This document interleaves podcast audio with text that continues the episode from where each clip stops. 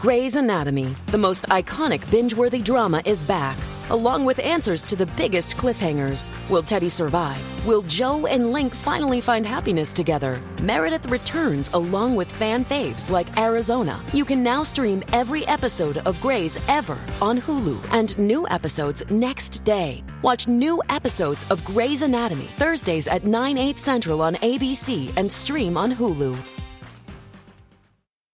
to the it is the exploiting. It is exploiting and sensationalizing from a guy who exploits and sensationalizes everything. Are you really? talking to me? Yes. You're lucky that you're my friend. I'd knock you out right now. Well, that's absolute we, we BS. We can take this up later. Gentlemen, we got a taste of it. A little turning on here on Saturday night. I'm going to learn jiu-jitsu. So, work of many historians who have spent their life working on research to show us that both sides of world conflicts have always been financed by the same people. And as I've said before, there seems to be a, a method to the madness going on in the world. So, when you we cannot depend on our leaders. Our leaders are misleaders. There is a science that they're following. They have their own agenda, and it doesn't include you. And welcome to a brand new life, to a brand new day, all the way from the wastelands of California. My name is Michael, and I look forward to once again serve you those sounds of salvation. First time listeners, turn on, tune in, and drop out. This is a different kind of show. A place where we don't feel so alone. Let us chase away the light no matter what you at home choose to believe. I do admire you for your curiosity. Live and direct right now on the TuneIn radio app. Search End of Days and you'll find the 24-7 network. Go to michaeldecon.com for your preferred choice of platform to hear the podcast rendition of this show. Tonight my first guest is Jim Fetzer. He is a professor of philosophy at the University Minnesota Duluth and has published extensively the philosophy of science. He has also conducted extensive research into the assassination of JFK, the events of 9-11. He is also the founder of Scholars for 9-11 Truth, as well as the host of the talk show The Raw Deal. Once again, thank you, ladies and gentlemen, for allowing me into your hearts and into your minds. Here we are again on a night like this. Hello to those listening once again out there on YouTube, on the TuneIn radio app, wherever you may be. Thank you for being here. I, of course, appreciate the efforts for showing up here on another very special Saturday night here. It seems like my guest is all ready to get the thing uh, going here. Let, let's give him a call. Oh yes, he is ready. Let's bring on James. James, is that you? I am here indeed, Michael. What's going on, Jim? I, I haven't talked to you in a while. Well, the story that ought to be the number one trending story uh, on the internet, uh, new angle on the Sandy hoax, Sandy Hook shooting hoax, uh, has been evidently suppressed by Google using its new algorithm. So the introduction of this whole fake news meme has served the establishment well because they can declare anything fake news. And instead of allowing the public to weigh and assess the evidence and arguments being presented, they can simply take it down. Uh, we've had now what appear to be hundreds of Sandy Hook videos that have been taken down. Right. Uh, they're letting offs just run wild with this. And when occasionally an article like this one gets out and it's too good, they just uh, suppress it, manipulate the algorithm so most of the world doesn't even know it's out there. So it's a very clever situation that, that is indicative of our living in a modern high-tech tyranny. Oh, it's yes. appalling, Michael, but this is where the Yes. United States is today. It really is. And before we even get into any of that, can you tell us a little bit about yourself, uh, Jim, for those who are just tuning in now? Well, sure, sure, Michael. We can, we uh, can keep it brief. It's okay. There, there's a Yeah, lot. There's sure. so much to cover. I, I just, I'm Well, I was, overwhelmed. uh, I was commissioned in the Marine Corps at graduation from Princeton. I resigned my commission as a captain to earn a PhD in the history and philosophy of science. I served 35 years as a professor uh, in a wide range of colleges and universities, uh, principally offering courses in logic, critical thinking, and scientific reasoning since my retirement in 2006. I've been focusing on dissecting politically loaded events to determine whether they're bona fide or not. Uh, I had already uh, published three books about JFK before my retirement and one about Paul Wellstone. Soon I would publish another about 9-11. But now I have books about Sandy Hook, uh, the Boston bombing, uh, uh, 9-11, uh, another book on JFK where I bring together the best experts in the field. For example, in relation to my Sandy Hook book, one of my contributors had published 80 articles before I put together Nobody Died at Sandy Hook. I myself had published 30. And when I, the book first came out on Amazon.com, it was published with CreateSpace, a subsidiary of Amazon. On uh, 22 October 2015, it had sold nearly 500 copies when it was banned by Amazon on 19 November. After a very odd event had occurred a few days earlier, I was contacted by someone claiming to represent First Edition, you know, a TV program, that claimed they wanted to review our findings on Sandy Hook, but they had to do a pre-interview first. And then I found myself in what I'm now convinced was a basement operation at Langley being grilled by a professional interrogator. Is that the best you got? You know, what do you got? Was that the best you got? That the best you got? And apparently it was too good. And the decision to ban came immediately thereafter. I was going on uh, the air with Jeff Rense that evening and I realized this was so political that I would never get it out. So I decided to release it for free as a PDF you can still find it today. Just do a search on Nobody Died at Sandy Hook. And there are 13 contributors, including six current or retired college professors. We determined the school had been closed by 2008. It was loaded with asbestos and other biohazards. It, you can actually tell from photographs of the parking lot that day because it's not compliant with American for Disability Act requirements, doesn't have the familiar blue and white painted parking spaces, blue and white signage, which means it couldn't have even been legally operating as a school. We happened to uh, obtain a copy of the FEMA drill for the event. That's of course a government document. It was online and it was discovered. We have over a hundred photographs taken by the Connecticut State Police who were running the drill. They had 50 of them furnishing an empty house to be the Adam home, another 50 of them refurbishing the school to serve as a stage. Yes. And by, by the way, Jim, that PDF is very, very easy to find. You could just Google it. It's right there. That's right. That's right. Very easy to find and download. And you'll see what's caused all the commotion. This really, I think, has led them to strengthen their modes of suppression of research. I mean, look, the only way you can decide what's true and what's false is through rational debate, looking at all the evidence in both sides. And what they're doing now is systematically suppressing any views that are divergent with or present evidence contrary to the official account the government is promoting. So yes. we're truly, we're truly in a disgusting situation, Michael. I mean, this is right. totally un-American, undemocratic and a violation of freedom of speech, freedom of inquiry. They get away with it because they do private companies. Yes, and you know, I'm very glad you took us down this route because I didn't know exactly where to begin. But since we're on this topic, me and you both have been facing issues with YouTube, and just recently, one of uh, my first interview with you was flagged, and yeah. of, of course, it was because of the Sandy Hook stuff. Well, it could have been any number of things, but probably Sandy Hook. I right? have a feeling. I, mean, look, I just have look, a feeling some of the best students of Sandy Hook, like uh, Barry Soetoro, who outed David Wheeler as playing two roles that day, one as a grieving father, the other as a SWAT team member, where he was walking up and down in a uniform carrying a weapon upside down by the magazine, where his wife Francine and he are both B-grade actors, where they were flown down to Washington DC by Obama uh, in order for her to give a, a, a, a poignant speech about gun control from the Oval Office, except that she is actually a former assistant to the Democratic Party's finance chair, chairwoman by the name of White. I mean, this whole thing was a contrived event. Uh, Obama was deeply involved. Eric Holder was involved. The governor of uh, Connecticut was at least played along. In fact, when Sandy Hook took place and he gave a speech, uh, a talk to the public, to the press. He said that he and the lieutenant governor had been spoken to that something like this might happen, leaving only two alternatives. They'd either been warned something like this was going to happen, in which case he ought to have issued a warning to the public schools in Connecticut to elevate their security so it not happen, which he did not do, or that he'd been apprised they were going to take an abandoned school, conduct a drill, and present it as a live event to promote gun control, which is exactly what happened. And by whom? Well, it turns out that Eric Holder was in Connecticut on uh, the 27th of November, just a couple of weeks before.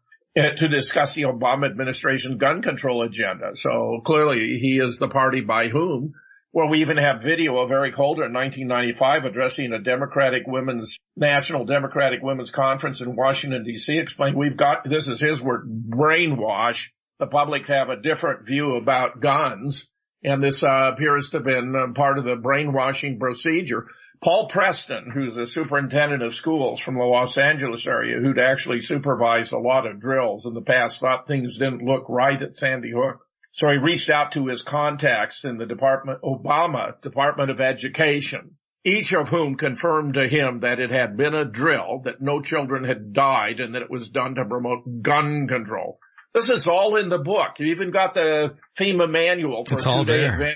Yes. I mean, it's embarrassing that anyone has any doubt about it. And then we get a whole new angle like this one where, uh, Carl Herman picked up on the fact that the women seem to be unusually old, that they, they, their average age uh, for, at giving birth was, uh, 36 when uh, across the country the average age is 26. That meant there was like a 10 year discrepancy in the average age for mothers giving birth to first children. And when he calculated the odds against it, he came up with a staggering figure, 109 quintillion, 418 quadrillion, 989 trillion, 131 billion, 512 million, 370,000 to one. Right. I mean, it's staggering.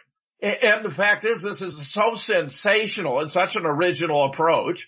And it's indisputable because the ages of these women are a matter of public record. They can't change their age. That it should be the number one uh, story trending across the country, but because of the use of these suppression algorithms, Google is ensuring that doesn't happen. Oh yes, and YouTube habitually became a thorn in my backside as well as yours. And yeah. It's Barry, just... Barry Soetoro's been taken down. Uh, Red Silver Jay has been taken down. PK Truth has been taken down. I've had a host of videos. I, I mean, from day to day, I don't know what's going to still be up there. It appears that, uh, Lenny Pozner, whose real name is unknown, but maybe Leonard P. Ozner, O-Z-N-E-R, where he ran his middle initial together with his last name, who incidentally did not show up for the first three pretrial hearings in a suit he brought against Wolfgang Halbig for mm, harassment. Yes. Right. Which led to Halbig being awarded discovery, the right of discovery. And now Pozner is resisting and not providing discovery, which is telling all by itself. But he is the, the guy behind the scenes who've been doing the most to harass and uh, take down, you know, websites devoted to research on Sandy Hook. I mean, this is completely despicable. There's another guy named C.W. Wade who's very much in the same category. I mean, these people are a disgrace to humanity. I mean, they, they, they're doing work behind the scenes. We have to remember that, you know, these big companies like uh, Facebook and YouTube and Google are really deep in the trenches with the intelligence agencies. Oh yes. For- I, was just about to mention that to you. Of course, YouTube, they are very much compliant with this agenda and of course, Amazon, they're basically the same thing as you well know well, who the owner of Amazon is. Yeah, Jeff Bezos. There you uh, go who, who was given a $600 million contract with the CIA to do internet activity for it. They're and selling our information. allowed him yes. to buy the Washington Post, Michael. Uh, they're, they're selling our information, Jim, and, and they're getting away with it. Well, they're getting away with it. I know it's completely outrageous. I can't believe it. But, well, the situation is this, because they're private companies, it looks as though you can't ex- extend a reach to them because they have the right in terms of their terms of, uh, uh, you know, agreement with those who participate in their services uh, that gives them virtually uh, complete control. But I believe I have found an angle here, which is the following. The Sandy Hook was an elaborate charade. It was used to dupe sympathetic but gullible Americans out of millions of dollars. In fact, we estimate that the donations to the 26 families have run between 28 and 130 million dollars. That means each of these families have made over a million dollars apiece based upon an elaborate hoax. No children died there. The school wasn't even open. But that means that by suppressing these videos, uh, YouTube, for example, or, or Amazon.com by banning my book have, have become accessories after the fact to, uh, uh, fraud and theft by deception. And I believe that this may give a legal angle, a foundation for an approach for a lawsuit, the likes of which the country may have never seen before. Oh yes, you can't talk about any of this, any of these things without facing scrutiny. Of course, you can't talk about 9-11. You can't talk about Sandy Hook. You can't talk about the Jewish mafia. It's clearly outrageous. It's, it's, it's, yeah, it's obscene. It's completely obscene. Americans are being deprived of one of their most fundamental rights, which is uh, freedom of speech. I mean, if you don't have the right to criticize your government, being an American means nothing. Absolutely nothing at all. I agree. And when you discover that, you know, JFK, we were fed a completely phony story that there were at least six or seven shooters. I've been able to identify most of them. Uh, that Lee Oswald was framed. He was a complete patsy. He had uh, not quite nothing to do with it, but he was actually in the doorway of the book depository when the motorcade passed by, which means not only can he not have been the lone demented shooter, he cannot have even been one of the gunmen. Or with regard to 9-11, I mean, anyone who today still believes that 11 Islamic terrorists created all these atrocities simply doesn't understand the evidence. Two of the planes, for example, weren't even in the air that day. 11 wait, wait, north south. Wait, wait, Jimmy, you're, you're telling me that these, these terrorists didn't go in there with just butter knives? Fox cutters, I know. How stupid is this? The same How thing, How yeah. stupid is this? you know that Philip Zelikow, who was the executive director of the 9-11 Commission, had the area of academic specialization before he entered the government of the creation and maintenance of public myths, M-Y-T-H-S, that he had completed a draft of the 9-11 Commission report a year before he even shared it with the staff. I mean, if I had to finger a guy who I think, you know, wrote the screenplay for 9-11, it's Philip Zelikow. Two of the planes weren't even in the air that day, 11 North Tower, 77 the Pentagon. Two of the others, 93 Shanksville. Pilots for 9-11 Truth was able to establish based upon a study of air-ground communication that flight 93 was over Champaign-Urbana, Illinois after it had reportedly crashed in Pennsylvania and that Flight 175 similarly was over Harrisburg and Pittsburgh, Pennsylvania long after it had officially hit the South Tower. In fact, the aircraft used for those two flights, and remember the same plane can be used for many different flights, maybe today Atlanta to Chicago, maybe tomorrow Chicago to Las Vegas, whatever. The planes that were used for those two flights were not even taken out of service by the FAA until 28 September 2005. So how can planes that weren't even in the air have crashed on 9-11? And how can planes that crashed on 9-11 have still been in the air four years later? Half a dozen of those uh, Islamic terrorists turned up alive and well the following day, making contact with British media, which David Ray Griffin, the Dean of 9-11 Studies, made the very first point in his magisterial work, the 9-11 Commission Report Omissions and Distortions. I mean, Michael, it's just astonishing how much we know and how blatantly oh, yes. the government lies to us. And, and, you know, we're gonna, we're gonna talk a little bit about that in, in a minute here, but I, I did want to start off with something that just happened just recently right now, uh, involving Eric Bolling. D- did you happen to see that he is now suspended from uh, Fox News amid a lewd texting scandal? Uh, apparently he was out there uh, texting his genitalia to other coworkers. He was an he he he was an Anthony Weiner. Uh, apparently, he, he was a Weiner distributor like Anthony. I mean, this is ridiculous. This is breaking out everywhere. This is all over the place now. And I mean, I wonder if crazy. it's authentic. You know, it's very easy to fake. True, it is. It is. But it seems like everyone at Fox News has Bill, has been taking these hits. Uh, uh we had Bill O'Reilly. Well, that's something about the fact that the government has been conducting this massive surveillance since 2001 remember Michael Hayden came out and announced we had this uh, total in, uh, information awareness, which sounded so draconian that they revised right. it to terrorist information awareness.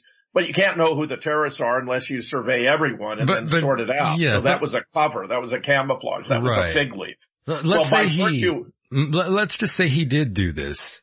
And, and just a, a precursor and warning to those out there if they want to get involved with a coworker, just keep in mind it's it's a very bad idea. You don't want to do that.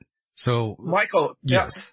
Yeah, the point I'm making is they know everything about everybody. So if they, oh, well, if they want to embarrass somebody, they, they can, can, just look yeah. at their massive oh, records yes. and figure out how to do it. Just go I back mean, Fox to Fox News has been mm-hmm. under assault because Fox News alone has been standing with Trump and giving them a reasonably equitable, fair and balanced treatment. I mean, ironically, that's their slogan but actually Tucker Carlson, Sean Hannity, even Bill O'Reilly before he got sacked were actually doing it to a far greater degree than any other network, particularly CNN, which is CIA 24-7 and MSNBC, which is the light version of CNN. Yes. And, and Amazon, going back to Amazon, they, they already have a dossier on all of us if you've shopped there. So it's very easy to ruin someone's life. But the, the thing I'm just throwing out there is um, because I've talked about this so many times on the show. If you're out there texting photos of yourself that you don't want others to see, you probably shouldn't be doing it. That, that's all. Michael, you can't put anything on the internet and, t- oh, and assume no. it's going to remain private. It's just a blunder, no. a blunder in this day and age. Nothing is private. There is yes. no more private. You got to be very, very careful. It's reached the extent that you have treason going on in the administration by revealing the conversations the president's having with the presidents of other countries.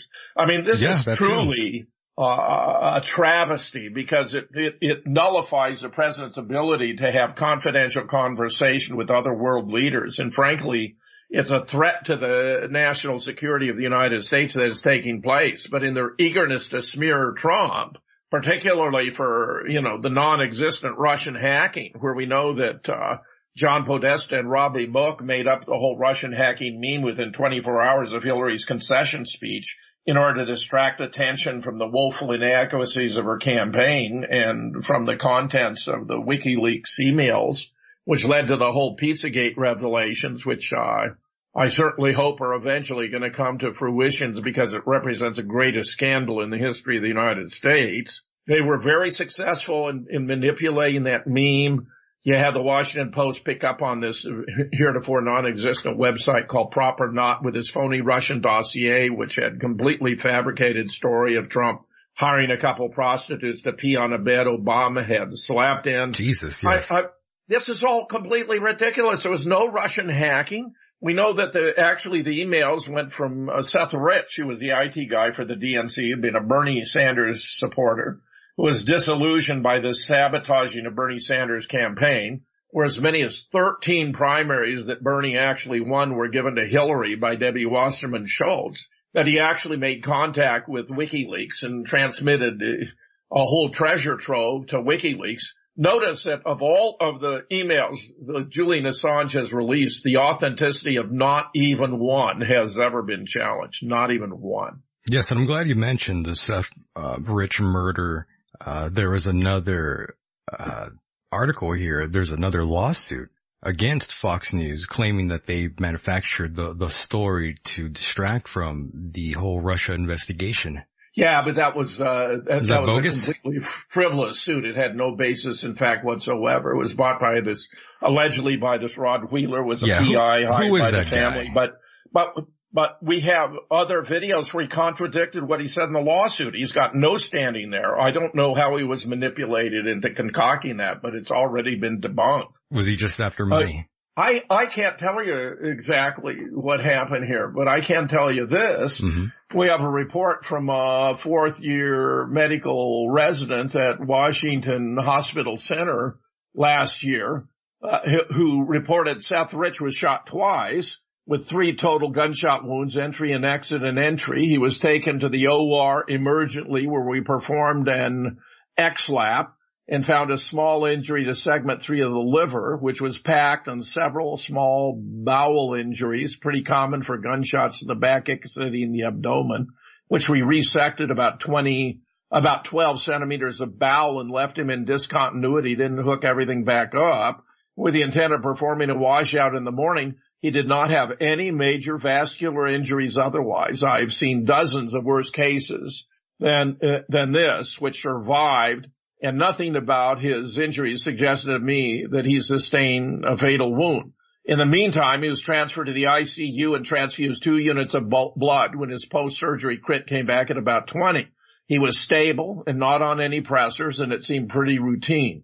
About eight hours after he arrived, we were swarmed by LEOs, law enforcement officers, and pretty much uh, everyone except the attending and a few nurses were kicked out of the ICU disallowing visiting hours, normally every odd hour, is something we do routinely. It was weird as hell. At turnover that morning, we were instructed not to round on the VIP that came in last night. That's exactly what the attending said. And one except for me and another resident had I any idea who he was talking about. No one here was allowed to see Seth except for my attending when he died. No code was called. I rounded on a patients literally next door, but was physically blocked from checking in on him. I've never seen anything like it before.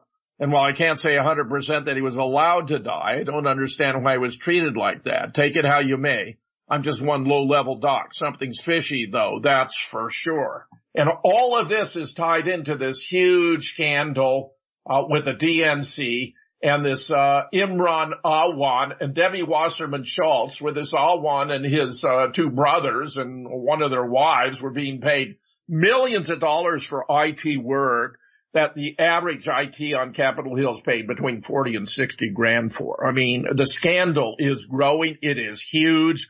Well, Wasserman Schultz is going to go down over this when Congressman has said this is the biggest scandal in the last 30 years. And right now, of course, Congress is in adjournment, but I'm telling you, this is a hot potato. Yes, I have no clue what's going to happen. And again, this has actually been very uh, entertaining in terms of uh, politics. It hasn't really been this entertaining in a very long time, I must say. Well, that's, that's true. it, it is entertaining, but it's also such a threat to it the really nation. Is. Right. I mean, it, it, it, it's a see, the Millennium Report, which also published this latest about, uh, you know, a new angle on the Sandy, the Sandy Hook shooting hoax, mm-hmm. has published a black, a black op operation that used Pakistan's ISI to do the dirty work. I have a friend who has told me that actually uh, this, these people appear to be Mossad assets so that it looks as though this is another Mossad op and that, you know, it's being run to delegitimize the Trump administration. I mean, this, this guy had access the uh, e- email of about 150 members of Congress, possibly more, maybe even all of them. Debbie Wasserman Schultz was treating him like a very, very special person. I don't know if they had a, a personal relationship, but I'll tell you everything about him is very peculiar. He was actually finally arrested seeking to flee the country. He was arrested at the airport and only then did Debbie Wasserman Schultz fire him. He'd actually already been fired by the other congressmen who had been using him as much as months before. But Debbie hung onto him, in, you know, in a very bizarre fashion. We've got Roger Stone reporting Seth Rich was partying with Imran Awan the night before his murder. I've got a photograph. I'm looking at it right here of eight IT guys together that night. Seth is in the front on a stool with his arms folding. Standing behind him are these seven others. From the right, there's a black guy. Then behind him, a white guy. And then this guy, Imran Awan, is there. So, you mm. know, hmm. some believe that it was Imran Awan who actually shot Seth Rich. I would not be surprised. And uh, it, it looks very much that Rod Wheeler is now lying about the murder. Sy Hersh even has got involved in this, which is very, very good because of his prominence as a journalist. He now has confirmed that Seth Rich was the source of WikiLeaks, where Julian Assange really telegraphed as much by offering a $20,000 reward for information leading to the arrest and conviction of whoever had killed Seth Rich. Now we know, of course, it didn't happen in the street. In fact, apparently he didn't even realize he'd been shot but at Washington, uh, you know, center. Huh. I mean, it's unbelievable, Michael, what's going yes. on. We are living in a virtually lawless society right now. And there's lots of, lots of people who can't even listen or uh, read any kind of news without being overwhelmed, uh, mentally. And it just shuts some people down. They, they can't, they can't handle it. I know. Look, uh, I have I have uh, uh, uh, friends, very close friends. One who was my closest friend for 20 years. He's mm-hmm. a professional philosopher, very competent as a philosopher, who who won't even talk to me about Sandy Hook or the Boston bombing. Or, really? He yeah. T- he tunes out, or what's going on yeah. there? Let, let, let, me give you an illustration of what happened here. Sure. Mike Palecek, who's a wonderful guy, a real uh, bit of Americana. He writes these very folksy books. He's yes. got about 20 of them now. Mm-hmm. Decided uh, that uh, Kevin Barrett and I, who'd done a lot of things together, we used to have a radio show called The Dynamic Duo on GCN, where I did Tuesday, Wednesday, Thursday. Kevin did Monday, Friday for a year and a half. We did a false flag weekly news thing for about a year and a half. We've done a lot of things together. Uh, I involved him when I organized a 9-11 conference in Madison in 2007. I flew him to England for a conference at Friend's House on debunking the war on terror in 2010. I flew him up to Vancouver to be a participant in the Vancouver hearings held there in 2012. Uh, uh, uh, Mike Palecek thought we were worthy examples of the effort to hold the government to account. So he or he he put together a book about us, and in the process wrote to you know friends and acquaintances of long standing. When he wrote to this particular friend of mine, he declined, saying uh, you know he thought I was a great guy and a terrific philosopher of science, but he didn't want to be associated with my conspiracy theories. Ooh. Well, it's pathetic. He threw I mean, you under you know, the bus. Michael Moore said when asked whether he believed in conspiracy theories, only those that are true. And of course, that's exactly right, which is why I've done all this collaborative research. I bring together the best experts in different fields in areas where I myself am not expert. In the case of JFK, for example, my first three books, which were published in uh, 1998, 2000, and 2003, which shattered the cover up and exposed what had really happened to JFK. Included a world authority on the human brain who was also an expert on wound ballistics, a PhD in physics who was also an MD and board certified in radiation oncology. Correct. Which is a treatment of cancer using mm-hmm. x-ray therapy. So he's an expert in the interpretation of x-rays.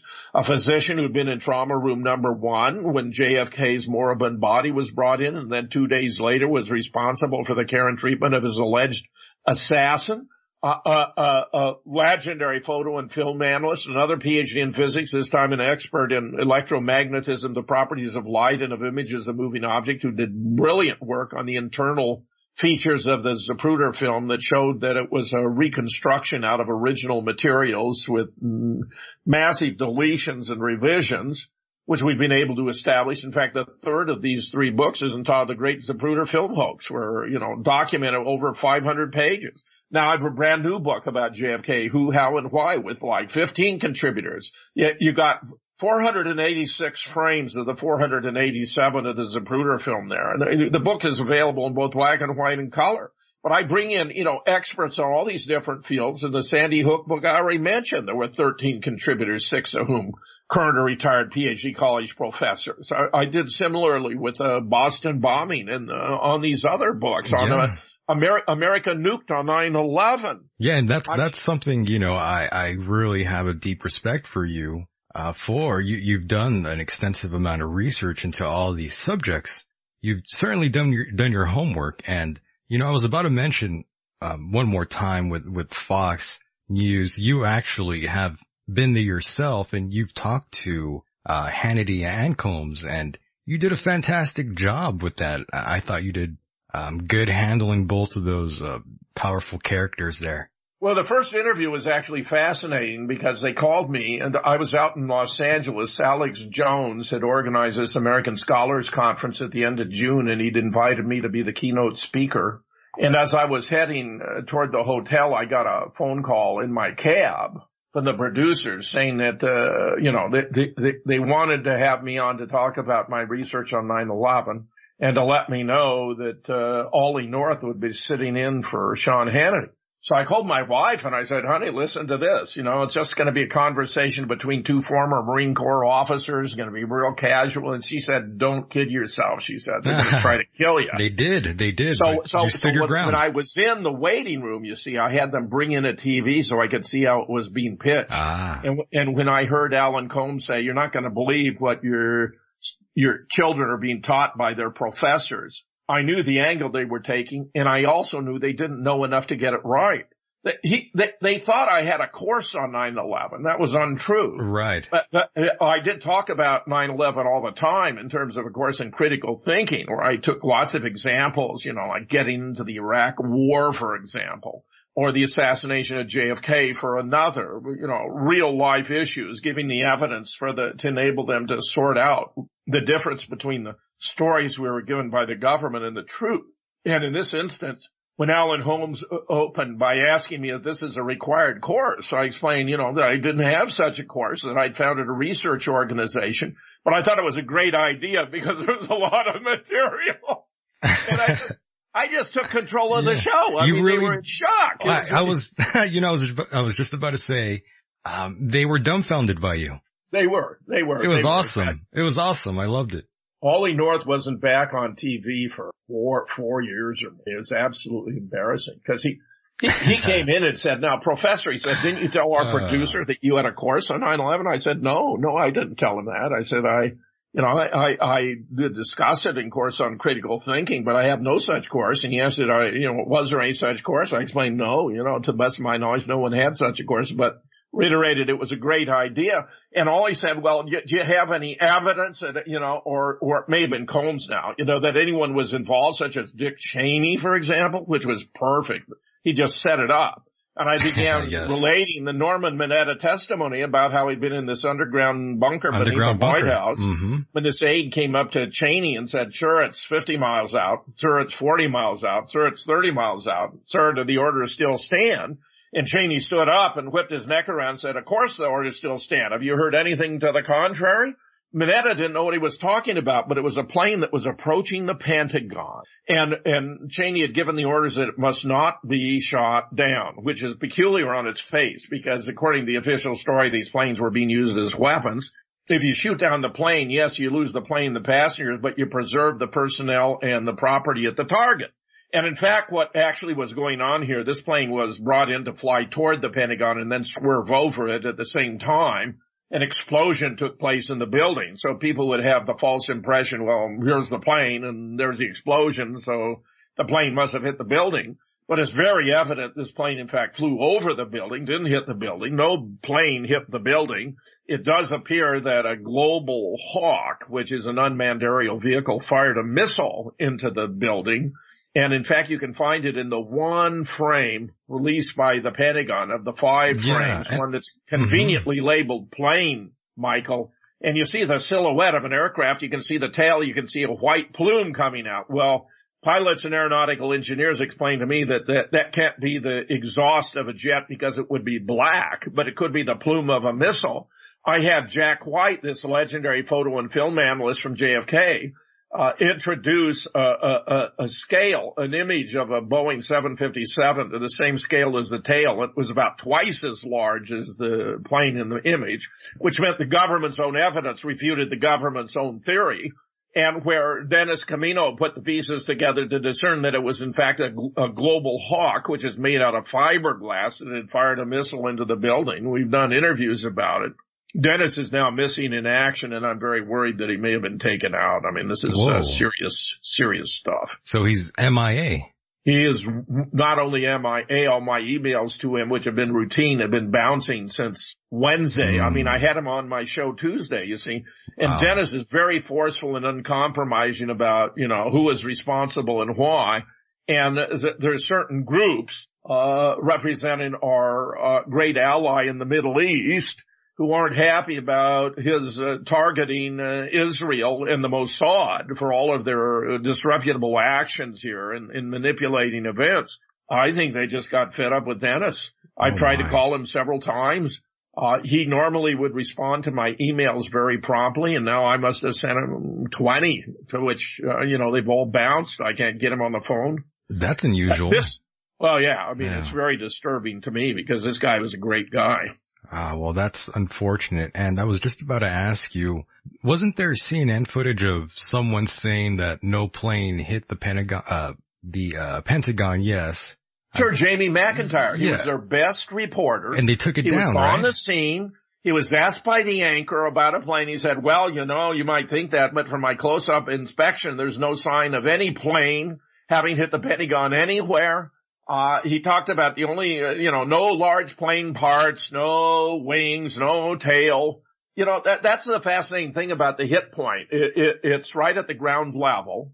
It's about 10 feet high and 15 feet wide. There's a chain link fence there, a couple automobiles, uh, two enormous spools of, of cable, unbroken windows. Uh, but no massive pile of aluminum debris, no, no wings, no tail, no bodies, no seats, no luggage. These planes run about a hundred, uh, tons. Uh, the engines, which are virtually indestructible, were not recovered from the Pentagon. I mean, that's rather telling all by itself. I believe that in the years since, keeping track of sources of criticism, they've now come up with some engines from a now decrepit 757, I presume. Would you believe that the largest piece of fuselage on the lawn, and there was no debris on the lawn whatsoever for the first 20 or 30 minutes? I mean, even after the big segment of the building collapsed, which didn't happen initially, the debris wasn't there, leading me to conjecture it had been dropped by a C-130 that was circling uh, the building because it would have been too obvious to have enlisted men and officers carrying debris out onto the Pentagon lawn was a piece of fuselage that indeed had come from a 757, but it had been peeled off. It didn't show any signs of having been involved in a violent collision or of having been burned and in fact, entangled in that piece of fuselage is a section of vine not indigenous to the Arlington, Virginia area. Uh, a brilliant uh, retired attorney from Columbus, uh, Ohio, Jim Hansen, tracked it back to a crash in near Cali, Colombia in 1995, where the pilots lost track and they went through a jungle where these vines are uh, abundant before hitting the side of a mm-hmm. mountain. Guess what? It was an Israeli firm that bought, brought up the debris from that crash in 1995. My goodness, my goodness. And going back to the whole interview you did with Hannity, the whole facial reactions that he was giving you when you were having this discussion with him, it's kind of the same one you, you see most of the time when you talk about 9-11 and, and Sandy Hook and this kind of, you know, leads me to believe that 70, 70% of people to, uh, 75% of the general population, they are perfectly pre-programmed and brainwashed. Yeah, the, the Hannity interview actually was, uh, four months or more later. The first one with Ollie, he asked me at one point, uh, how come no one's talked? And I said, well, Ollie, I said, you know, this is a compartmentalized, classified operation and on a need to know basis. And he had to sheepishly admit, yeah, he knew something about that. So of course you wouldn't expect anyone to know. I think that was the most embarrassing moment for him, frankly. That led him to shy away from television for years, literally years. I mean, I had a friend who was also tracking it, who was so in awe of how that interview had gone uh, that he wanted to see, you know, what had become of Ollie because he became missing in action for, you know, for years, Jim, for years. I, Jim, I got to tell you quickly here, uh, that footage of you and Hannity, that exchange, I actually wanted to turn that into an intro for the show because I liked it so much. What do you mean with the Hannity or with Ollie? Remember? Well, yes, with Hannity yeah, actually all, first. Well, the Hannity one was the second interview, which I, is yes. four or more months later, where they they brought me in again. Uh, they were actually using some footage from, I think it might have been Vanderbilt talking about, um, a 9-11 truth guy out in Colorado, as I recall. But once again, it's amazing. Uh, I, I, was able to get a, a point I made in yeah. both cases because when, when, when, uh, uh, Alan Colmes first questioned me, you know, about that, I explained, no, I, I, I had founded a research organization, but I didn't have a class. I said, uh, I, I, I, you seem to have your fox, your facts foxed, and I knew I had to pronounce it very carefully. your facts foxed. Love that. And that, you know, I hope you do better in your, in your, in your research, uh, as a rule. I was able to get that fax Fox into the second interview with Hannity and even was able to repeat the Mineta story, which is so devastating all by itself. Oh yes, and on the same topic here, once again, I heard your phone call uh, you made to a talk show that was interviewing Judy Wood, and once again, I, I love that she just sat there quietly and didn't respond whatsoever. It, it was gold, and she could have easily just answered your question, yet she decided to to go silent there. Michael, it, it's embarrassing. It was I mean, embarrassing. My God, I, I, loved it. It was gold once again, Jim. Thank you for more so if you knew our history, because I actually made Judy Wood, uh, you know, a familiar name in 9/11 research. I was the first to interview her. Mm, you know, 11 November 2006, I was out in Tucson. Right. And, you know, when she started talking about a whole, uh, I'd become very disillusioned with Stephen Jones, whom I'd made my co-chair when I founded Scholars for 9-11 Truth in December of 2005. Constant harping on nanothermite. I'd even asked him at that American Scholars Conference in Los Angeles in June whether he really believed that nanothermite could blow apart the buildings and convert them into millions of cubic yards of very fine dust and all this. Yeah, that's what and Greer. He was, he was, he was mm-hmm. assuring me it could, which, which was complete and utter nonsense. I, I, I mean, Michael, it was so ridiculous. I would eventually publish three articles with T, T. Mark Hightower, who's a chemical engineer, happens to work for NASA, but this is his private research effort with me about nanothermite. Now it turns out to be a law of material science that a, an explosive can destroy a material only if it has a detonation velocity equal to or greater than the speed of sound in that material. The speed of sound in concrete is 3200 meters per second and steel 6100 meters per second. But the highest detonation velocity attributed to nanothermite in the scientific literature is only 895 meters per second. That, that means it can't do it. It can't even blow apart concrete. It certainly can't do anything, can't touch steel. So I was very disillusioned with Steve Jones. I mean, those articles would actually be published later and they would have, you know, so far as I can see, no impact on architects and engineers, for example, which has been scarfing up all the public money. I greatly thought I, so myself. Yeah, it's really embarrassing that all this is going on this way, but there it is. And so when I interviewed Judy and she started talking about directed energy weapons that could be ground based or airborne or even space based, I was blown away because it was opening the theoretical space for studying the problem enormously. So I said something like, wow. And I was given the same treatment by Kevin Ryan and Stephen Jones at, uh, uh, Dean, you know, when he was uh, running for president uh, was given when he had this huge rally, you know, and he went, wow, wow, which in the background with all the noise, yes. Howard Dean, mm-hmm. when background with all the noise was perfectly fitting, but they took it out of context. They hyped it up electronically to make it sound like he was demented. Well, you got this guy, Kevin Ryan, who used to work for Underwriters Laboratories, whom I used to regard as a, as a hero of the 9-11 movement. He has fallen substantially in my eyes because he's made some completely witless attacks upon me where he didn't understand even remotely what he was talking about. Uh, sought to, you know, denigrate my role on the basis of my enthusiasm for opening the space of, of, of research here, which I thought was fantastic. I would go on to interview Judy a total of 15 times and I was pioneering the interaction between radio and the internet because I'd have people go to her website. Then we'd go through different parts of her website with Judy explaining what she was laying out there.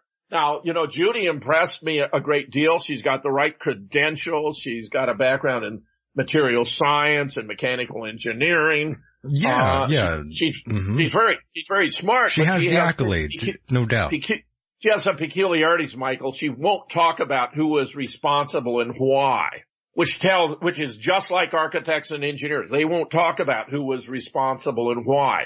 The, the subtitle to my latest book on 9-11, America nuked on 9-11 is compliments of the CIA, the neocons and the DOD and the Mossad. I mean. By, by the way, Jim, I, by the way, I'm sorry to stop you there, but you just said something interesting that made me think about something. Um, you, you said they don't tell you who was responsible and I, I talked to Richard Gage before and he didn't want to answer that question. I know, isn't this absurd? What this means is these are two ops or, or limited hangouts. They make you think they're doing something serious. But look, they put all this emphasis on nanothermite. Now, when, when T. Mark Hightower and I demonstrate nanothermite can't have done the job, they say, well, it could have been combined with an explosive, to which I responded, yes, but so could toothpaste, which is also non-explosive, be combined with an explosive to make it explosive. And I asked them, what is the explosive that was combined with nanothermite to do the job? And they have no answer. They have no answer. They have all this money. Richard Gage goes first class everywhere. I've been told about his very elaborate contracts. He, he flies first class, first class hotels. I think they even cover all his food. I mean, it's outrageous. Mm. Cause he's not promoting 9-11 truth. Yeah, they ran this image of building seven in Times Square, but you know, they didn't contrast it with, uh, the Twin Towers. I mean, that would have been effective you know, you see this uh, building going down in a classic controlled demolition, building seven. Right. And he contrasts it with the building one or building two, the, the, the north or the south tower, which are blowing apart in every direction from the top down, being converted into millions of cubic yards of very fine dust. And when it's over, there's nothing in their footprint.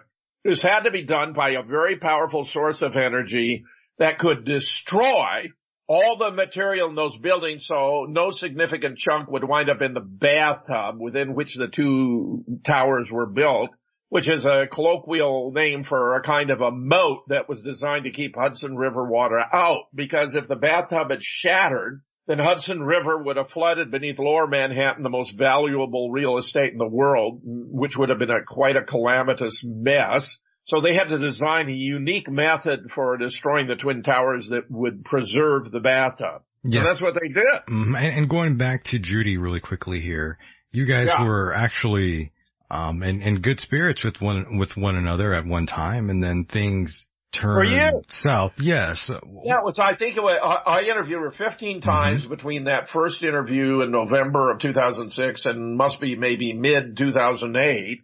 And on the last interview she was on with, uh, you know, this fellow, John, why is his name escaping me, who claims to have done all this astounding research in his garage with, uh, Hutchison. Hutchison. They call it the Hutchison effect. You know, oh, making, yes.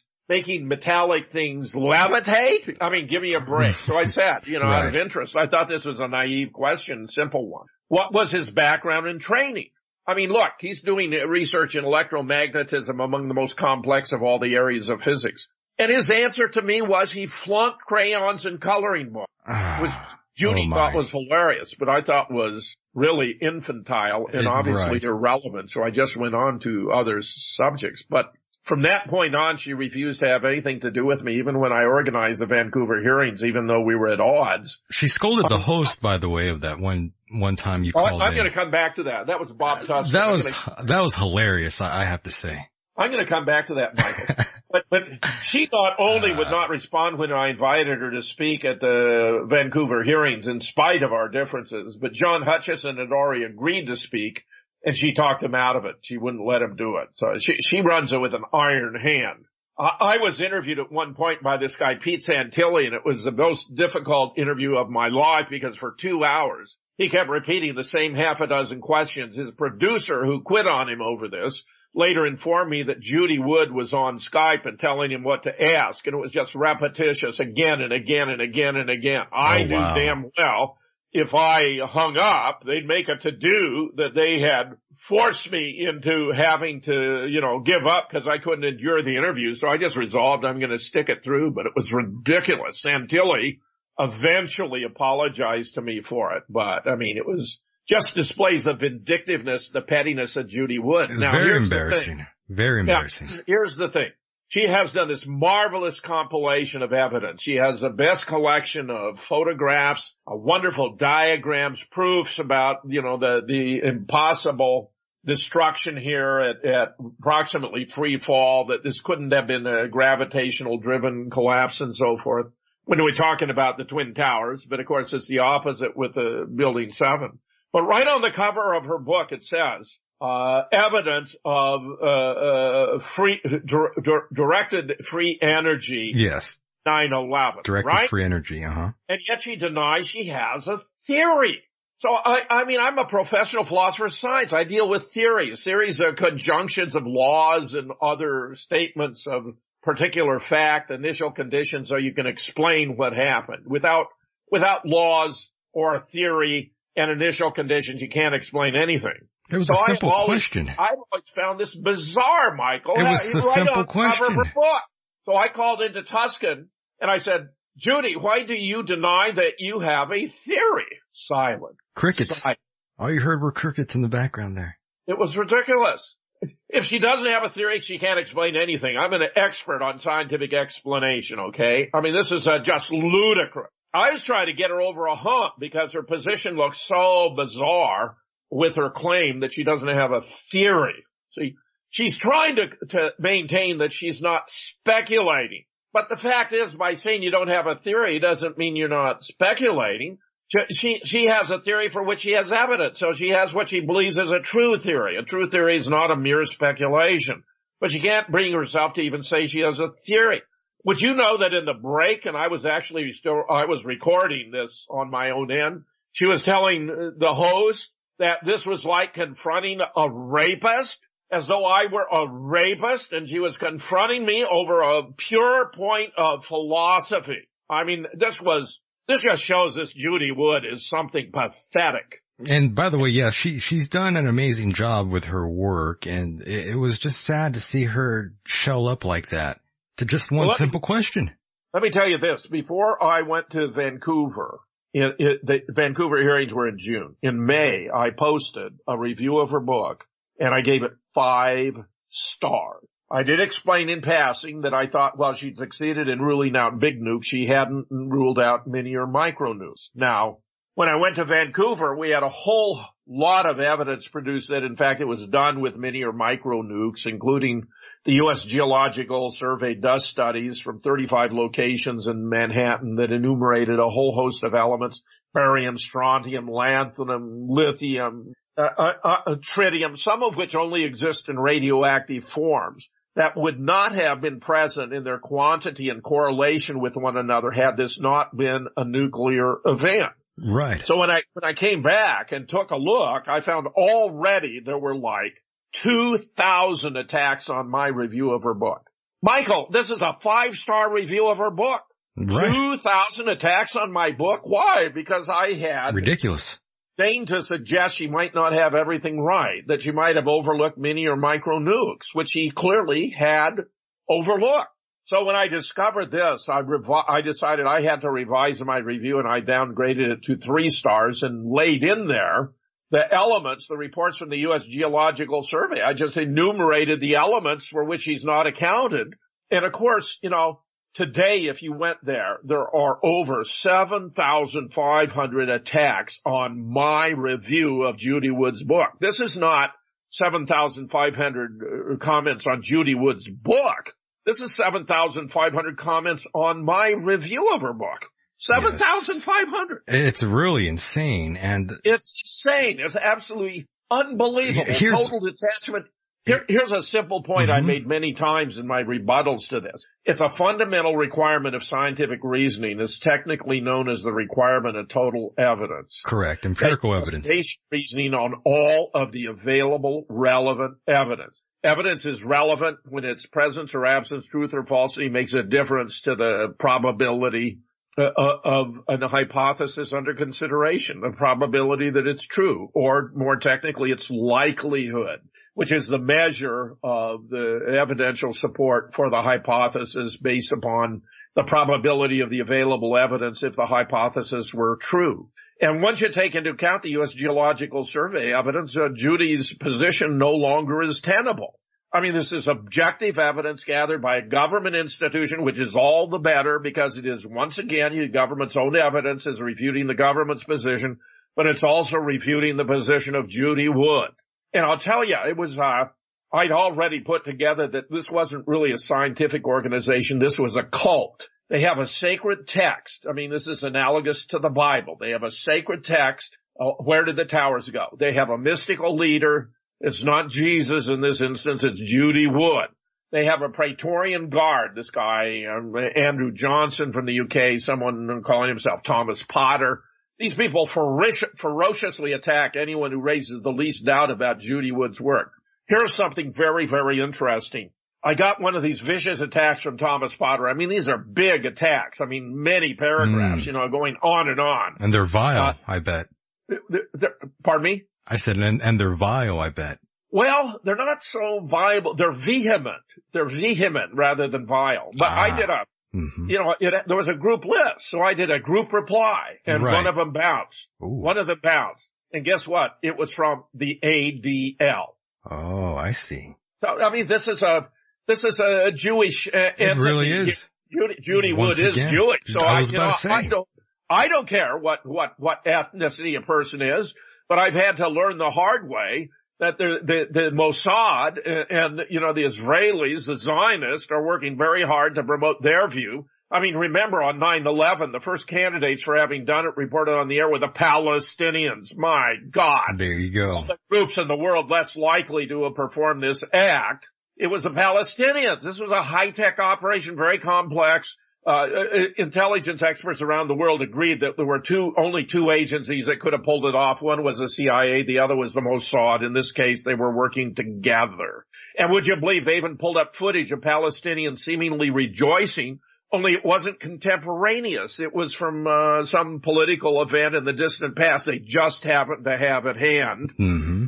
You know, it was even between the two towers. Uh, the South Tower had gone down, the North not yet. They were already fingering the Palestinians. Well, anytime you see Palestinians being fingered for something they almost certainly did not do, you see the hand of the Mossad. Right. And, and Judy Wood is working with the ADL. I mean, I find that extremely revealing. That says it all. And by the way, lots of people wanted her to be on this program many moons ago. And when I had that interaction with her, she sent me uh, maybe about 50 questions and one of them, she said something about, am I doing this sort of thing for fame? And I thought to myself, uh, there's many other things I could be doing for fame if that's what I was actually trying to do. Well, why is she trying to impugn your motives for God's sake? I have no idea. An extremely reasonable guy, by the way. And you're just reaching out to her to give her an opportunity to present her views. And she's asking I mean, me questions. How is that supposed to benefit you, Michael? Is, is, is Judy so such a fabulous person that, that feature her makes you famous? Uh, apparently in her mind. In her mind. I don't know what that was all about, but her once, mind. once again, the detachment reality. Yes. And once again, going back to that show, she was scolding yeah. the host and telling him what to do basically, uh, and how to operate his the program. thing, she was actually on Skype giving him the questions Jesus. and they became unbelievably repetitive. I was asked like the same wow. five questions 50 times. Yeah, you know, that just 50, doesn't fly. 50 times, Michael. That just doesn't fly. And, and of course. I, just, I wasn't gonna give mm-hmm. up the mm-hmm. ghost. I wasn't gonna say this is for shit. Right. And I was going to stick it out because I knew if I, if I left, they would say they chased me out the air. Yeah, that's what they would have done. And, and, and uh, completely, completely I, phony. It was garbage. It was a garbage interview. Another the thing, interview of my life. It, it was a waste of time, no doubt. And another thing. it was thing. a star op for Judy. She inspired it. She was behind it. Yes. running it. Uh, another he thing. Lost, he's lost his producer over this. She oh, quit because of it. Wow. That, that's another major blow. But Jim, she also went on to say some very nasty things and she said that you had threatened her. Is that true at all? I never threatened her. Did you hear her saying that? I have never threatened her at all. She said that. I couldn't believe I it. I told her I think I told her something like if you if you if you if you persist in maintaining that you don't have a theory, you're going to lose credibility. You know, I may have told her something like that as counsel because it's a proposition is so absurd. She has no basis for claiming I ever threatened her about anything. For Christ's sake, I was promoting her. No one in the world has featured Judy Wood more than I. I made her uh, somebody a household word. Yeah, I, if that were if that were 15 times, if there were any truth to that, I'm sure you would have gotten a knock on the door by the boys in blue. Garbage. Complete and total garbage. I, I think she's just doing that to slander your name, Jim. Of course. Oh, let me tell you what else she's done. She made up this little cartoon of a clown. It was Fetzer the clown she put on the internet. Oh no, she went that yeah. low. Oh yeah. Oh yeah. Ah. No. Judy, why, why would she do Listen that? Listen to this. Listen to how bad it is. When she came here to Madison, you know, I believe in treating my speakers first class. So No I fly them in and I give them accommodations. Well, she happened to drive in because she has two cats. And she asked, and my wife looked after her two cats in our home while she was here in Madison for the conference. I mean, this is how far we've extended ourselves on. When she, when she spoke at the Madison conference on the science and politics of 9-11, I gave her three hours to speak. I have participated in hundreds of conferences, professional all over the place, all over the world.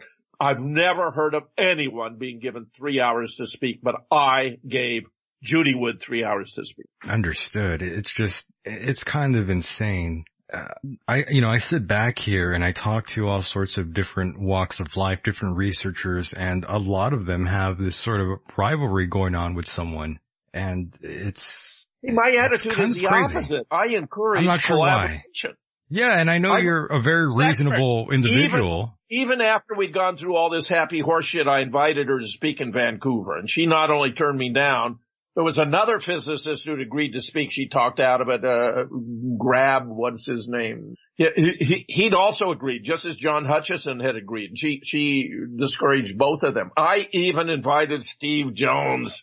uh, And I, as I recall, even Carl, uh, uh, Kevin Ryan to Mhm. speak in, Va- in Vancouver. None of them. I mean, I have from the beginning reached out.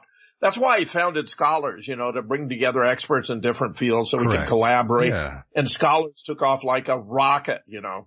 Uh, founded in December. I mean, by, by the end of the year, we had 800 members in four different categories. And just at the point where they were sabotaging the whole society because I'd interviewed Judy Wood, I and my wife were flown to Athens, Greece, all expense paid, put on television by the leading muckraker in Greece who'd been responsible for bringing down corrupt governments uh, in the nation for three and a half hours. It was originally going to be three, three and a half hours. Going in, they have a dozen panelists. They, they told me going in that, that, that usually only a couple of them will ask questions. I said, not tonight. Every single one of them asked questions. It was sensational. They had all these clips from 9-11. I mean, they'd done a brilliant job. They must have had a dozen to 15 clips and we got at least eight or 10 of them on the air. It was broadcast worldwide by satellite. Just at the very time, Steve Jones, Kevin Ryan, these other people were sabotaging scholars because I had interviewed Judy Wood. I was doing, and this has to be the high mark of the 9-11 movement. I was doing this sensational interview in Athens, three and a half hours worldwide by satellite. My goodness. You know, I had no idea all of that was going on and you guys had a very deep relationship there. Oh, and what was going on with these other members who were, uh, you know, uh, abandoning me? I mean, I'd had a couple members who said if there ever were a split, they'd be going with Steve Jones instead of me. Well, I was okay with me. But the fact is there was no justification for it. They conducted a phony poll of the society and claimed that most of the members wanted to leave and go with Steve Jones and Kevin Ryan. I mean, I mean, the bit later, they, they faked being the, the, the, the membership administrator. They literally faked it. And, and I, I had made this website world famous. I'd had a guy who shall go nameless obtain the domain name. It was st911.org or s911t, one or the other. And I made it world famous. Every single article, every single video, everything that went up on that website for the solid year was because of me. I decided every single thing that went up there. People would make recommendations, suggestions, but I managed the website. It became world famous, world famous. But When they dissolved it, you see, they wanted to keep the website. So this guy refused to convey it to me, gave it to yet a third party. Right. And what did they, who refused again to give it to me? Instead they, they used, they put up a, a website that, you know, using the same URL for both Scholars for 9-11 Truth and Scholars for 9-11 Truth and Justice. Would you believe when Stephen Jones organized this, uh, nine, Journal of 9-11 Studies?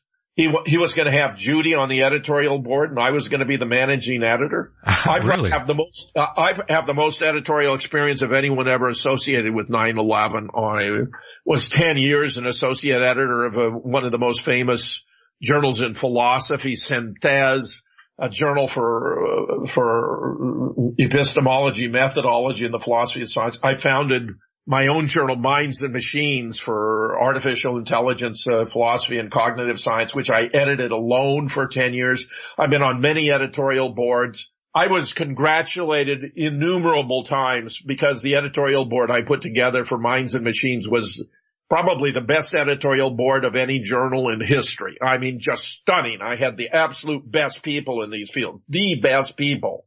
And I told Steve, I said, Steve, look, the success of your journal is going to depend upon the quality of the members of your editorial board. And I said, very important they be uh, objective, high profile, very competent. He not only uh, shit canned Judy and me from the board, but he put in flunkies, you know, buddies of his. And they publish some absolute rubbish. They've got stuff on there claiming that planes hit the Pentagon I can't tell you how many times, uh, how thoroughly you can refute that any plane hit the Pentagon. In fact, the official account, Michael, isn't even aerodynamically possible because it has a Boeing 757 traveling over 500 miles an hour, barely skimming the ground.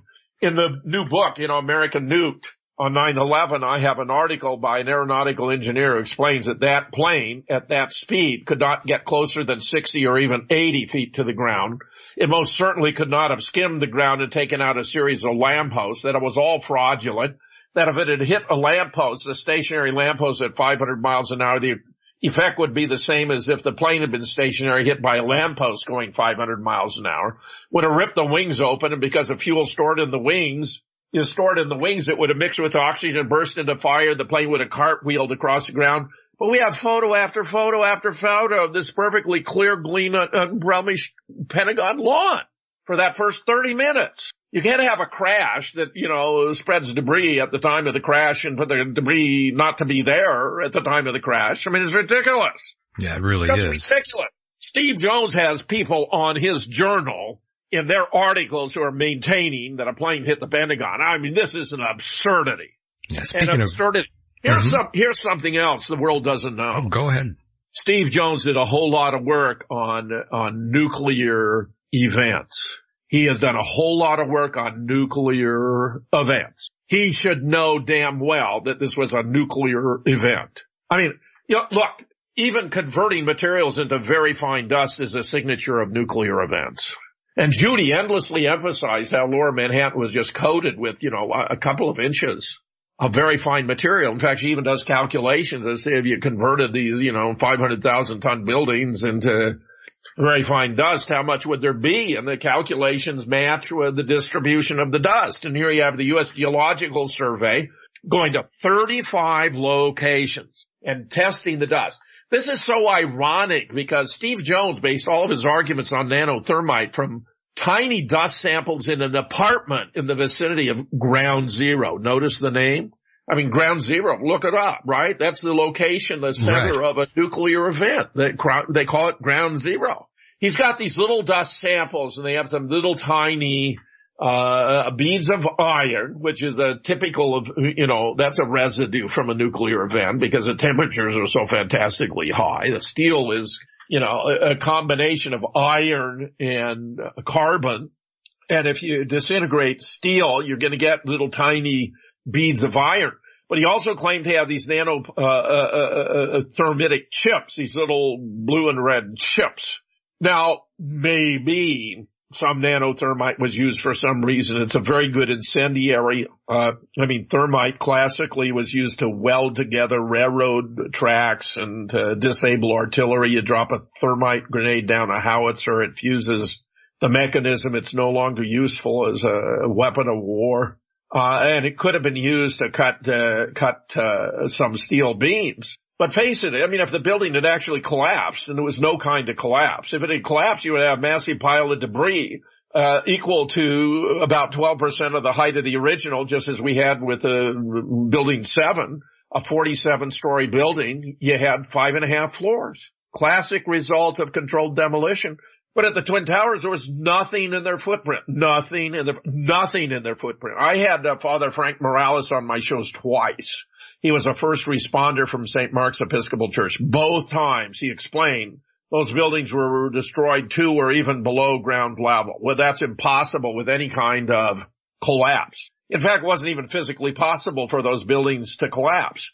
The, the, the, the mass of the steel was such the steel was much thicker at the base. It was six inches, five tapered off to the top, only about a quarter inch at the top. So if you took, say, the top uh, 12 floors of the North Tower above the alleged hit point, they only represented like uh, 1.4% of the mass of the steel. The idea that 1.4% of the mass of the steel could overwhelm the lower 98.6, it's simply absurd. If you had a collapse, it would have been very different if there had been weakening of the steel, of which there was none. The fires didn't burn long enough or hot enough to cause the steel to weaken, much less melt. In fact, Underwriters Laboratories, for which Kevin Ryan worked, uh, certified the steel to 2000 degrees for three or four hours without weakening, much less melting. And they actually had a test of the proposition in the North Tower in 1975 when they had an intense fire estimated at 2000 degrees that burned for four hours and they didn't have to replace any of the steel. This is when they decided to install the sprinkler systems. And in fact, it was neutralizing the sprinklers by draining the water out of the systems that appears to have been the motive for b- preliminary explosions in the sub basements that occurred at approximately the times the planes were supposed to be hitting the buildings, which they were going to explain away on the basis of jet fuel falling through the elevators to cause these explosions, except the elevators, the main elevators were staggered. You'd go down 30 floors, you'd have to get off, go down another 30, get off, go down another. So you couldn't have jet fuel. There were only a couple of maintenance elevators that went all the way from the top to the bottom. And, and William Rodriguez, who had a fellow custodian trapped in one of them, reported how he survived. There was no jet fuel there, but he was there when they had this enormous explosion in the sub basements. He came here to, uh, Madison and we were having dinner together, he and I and, and Kevin Barrett, when he described the sub basements filling with water. And I realized that had been a principal reason for those explosions to drain the sprinkler systems of water so they couldn't put out the very modest fires that remained after the spectacular fireballs had consumed whatever had been previously positioned in the way of jet fuel or napalm, uh, you know, which was consumed in the first 15 or 20 seconds after that very modest fire. It's in fact what triggered off the actual destruction of the South Tower was a police captain going up there and reporting just a couple of modest fires here, bringing a couple lines, we'll put them out. That's when the order was given to take out the South Tower because once the fires were extinguished, there'd no longer be any explanation for what happened to the buildings. And in fact, they botched it because they had the top three cubes of 10 top 30 floors tilted to the side. Even Stephen Jones in an article he published in a edited collection by David Ray Griffin and Peter Dale Scott said he was just dumbfounded when these top 30 floors just turned into dust. Well, what's that tell you? Stephen Jones is astonished when the top 30 floors turned to dust, but now he, he can't explain it because nanothermite cannot have caused the top 30 floors to turn to dust. I'm telling you, it's a disgrace. You got people, Remember, it was it Lenin who observed the best way to control the opposition is to lead it. You got Judy Wood. You got Stephen Jones. You got this, uh, Richard Gage in these key leadership figures and, roles. And what are they doing to solve the problem? Nothing. They not only give us inadequate theories about how it was done, they won't even talk about who was responsible and why. Well, why are the American people going to care if they don't have an idea of what was going on, which you, for which you have to have a narrative of who was responsible and why to integrate how it was done. How it was done is very telling and confirming. Yeah, Larry Silverstein has an idea how it went down. well, he actually gave this interview with the, you know, National Public Radio about how with regard to the North Tower, uh, the building seven, uh, how he was contacted by the Ur fire commander and that verbal pause tells me he knew this person under a different designation. And he told him there'd been so much death and devastation, perhaps the best thing to do is to pull it. And he said they made the decision to pull and we watched the building come down. That's a construction term, of course, for bring down by a controlled demolition. Now they were working all day on that building in order to be able to pull it. In fact, Barry Jennings, who is from the New York Emergency Management Unit, had gone to that building because Rudy Giuliani had a command and control on two floors with their own air and water. And when he got up there, he found half-eaten sandwiches, still steaming cups of coffee. A fireman came along and said, "We got to get you out of here." Explosions were going on when he was inside the building. A stairway was blown out from under him. He felt himself at one point stepping over dead bodies. He could feel, but he couldn't see when he got out he was interviewed. You can still find his interviews online. He puts the lie to any innocuous explanation about 9-11 all by himself. And of course, the Building 7 wasn't even mentioned, not even mentioned in the 9-11 Commission report. Not even mentioned. And when they did their own separate analysis, which is completely absurd because this building only had very modest fires and it may have been the most robust building ever designed by the hand of man. It was erected over two enormous electrical generators providing, uh, uh, I guess, backup electricity for lower Manhattan. But I mean, these are two massive electrical generators. Even in the Twin Towers, they used uh, steel beams that were hollowed out at the center because they're virtually as strong uh, as solid steel beams. But in building seven, they use solid steel beams. I'm telling you, that building pre- presented a problem because it was so robust. And then it was brought down in a classic controlled demolition. Look, I don't fault architects and engineers for talking about building seven. Yeah, but by the way, but, Jim, if anybody wants to call in, that number is 760-332-8724. One more time, 760-332-8724. 24. Go ahead, Jim. Sorry. Oh no, that's great. I, I love calls. I love calling. Well, that, that's if they have the courage to call in. It, it seems like most people don't. Well, I am on a bit of a roll here. Yeah, I, but I look, know. Look, look, you know, I mean, building seven is one thing, but absent a narrative, what does it mean? Is he got nothing to connect it to? Okay, so building seven came down in a controlled demolition. What the does that mean? See? You, Right. Well, what it really means is the government was doing it. It had nothing to do with these 9-11 terrorists, uh, which were used as a justification to invade Afghanistan. And, you know, within weeks after 9-11, we'd invaded Afghanistan. It took us three years to get around to invading Iraq. And for that, we had to have phony intelligence created by the B team organized by Dick Cheney and Scooter Libby.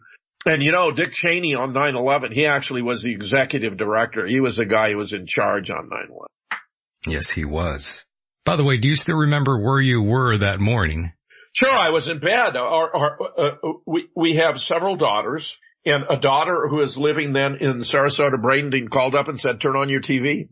And we turned on the TV and there was the, you know, the, the, the, the South Tower, the, oh no, the North Tower was smoking. Uh, I think the South Tower may have been hit, except we didn't see the plane, you know. Yeah. Uh, by, by, the way, Jim, while I, we were watching, when they listen, uh, when, when, those buildings went down, Michael, I said yes. to myself, "This is this is ridiculous."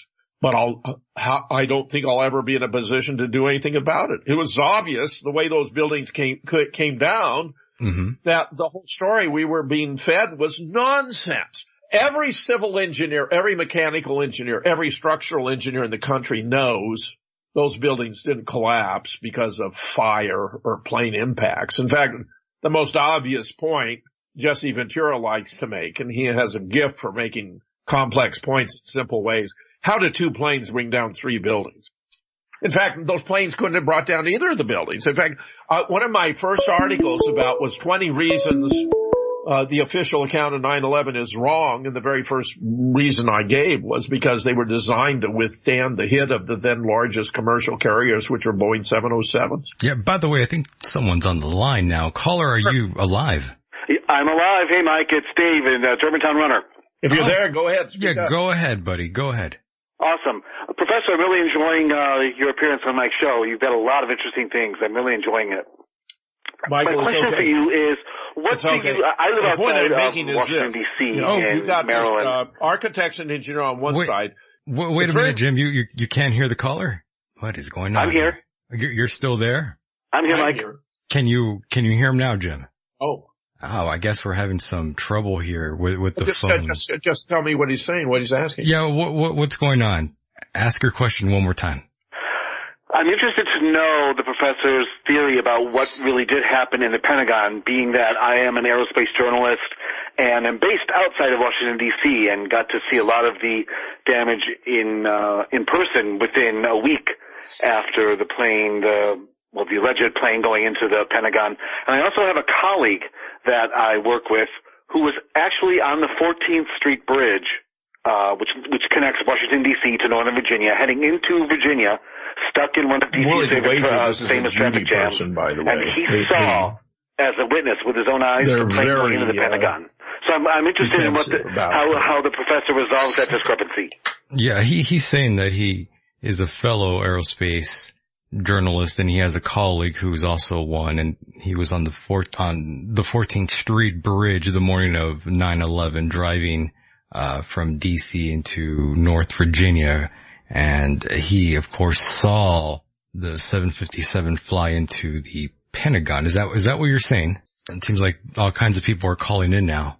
yes, that's what I'm saying. Well, you're just going yeah, to you want me to hang up know, and listen on the air? Their, their questions because I can't hear any of them. Yeah, I'm gonna. There, there, there, was, there was a plane that flew toward the Pentagon. This may he well have seen it. I have a a, a friend from JFK research by name of Roy Schaefer. He had a buddy who was a trucker in front of the Pentagon at the time, um, Dave Ball. And Dave told Roy that he had seen a plane fly toward the Pentagon and then swerve over it. And I told Roy I'd really like to get Dave on the air. And Roy said, well, he's reluctant to come on. And I said, well, tell Dave he's much safer if he'll come on and tell his story. And the next we knew, Roy was dead in an abandoned building. But in fact, there was a plane that flew toward the Pentagon. It just wasn't the right one. It doesn't come on on the right trajectory. It came in north of the Citgo station. Citizens investigative team, these two guys found uh, 12 or 13 witnesses who had seen a plane fly toward the building but was north of the Citgo, whereas on the official account it would have been south of the Citgo station. And that plane did not hit the building. I'm just, you know, he, he may very well have seen a plane, yes, fly toward the Pentagon. I, I've affirmed that that was the case, but it wasn't on the official trajectory at the official speed. Give me another question, Michael. Well, I, I think most people have, have tuned out already now. They, they stopped calling. Why? I have no clue. Oh, because they couldn't reach me directly? I don't know. They they kind of just stopped calling, but let me let me let me draw a parallel here to bring home a point. Okay, go ahead. You you you have CNN and MSNBC both running a vendetta against Donald Trump to you know delegitimize the administration. You got architects and engineers and Judy Wood running a vendetta against 9/11 truth. They won't even talk about who is responsible and why, and their theories of how are hopelessly inadequate Judy won't even admit she has a theory, but she has made the point over and over and over again. You can't begin talking about who is responsible and why as though we can't chew gum and walk at the same time until we know every detail of how it was done, which is frankly absurd. And I agree. It is absurd. So Telecom, I'm really, really sorry because I really, really would have liked talking to you. I love callers. I take them on my show now I do this thing called the Raw Deal on Tuesday and Thursday yeah, on Rense Radio. Yeah, I was just Radio. about to ask you about that. Your, your show, the Raw Deal. When did you begin doing that, Jim? And uh, January last year. Did you have any influence growing up uh, in radio, perhaps? Not particularly. No, it's just something I kind of got into. You know, I I was first invited to do a show on RBN by its then uh, director because he heard me doing an interview on another show and wanted to have me on his show.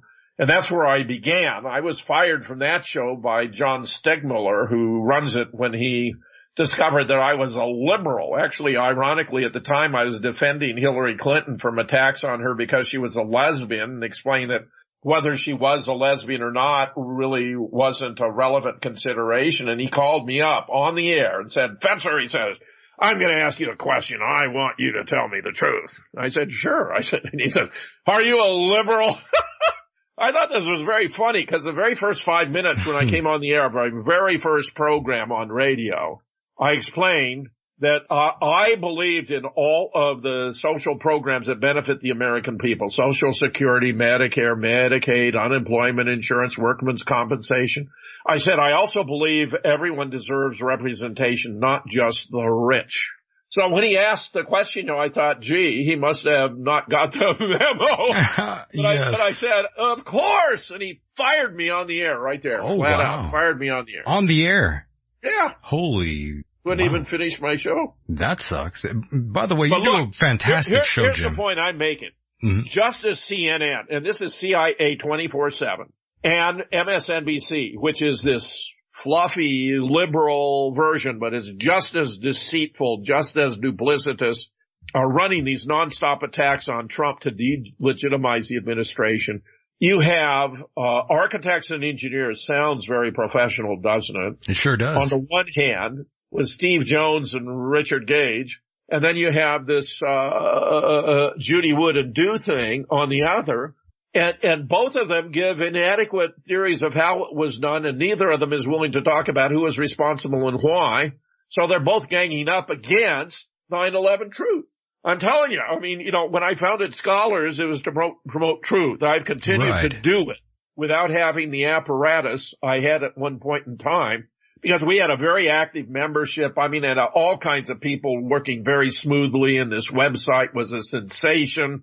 And they deliberately, I'm convinced now it was a deliberate sabotage, deliberate sabotage. They were just looking for a reason once I began wandering off the reservation of nanothermite. And, you know, nanothermite is a hopelessly inadequate explanation. It's embarrassing to me. You, you had this Richard Gage guy on C-SPAN. Actually, yeah, Richard Gage really pushed the nanothermite. Mm-hmm. And he was still talking about nanothermite. He still does. He knows, he knows nanothermite cannot possibly have done it.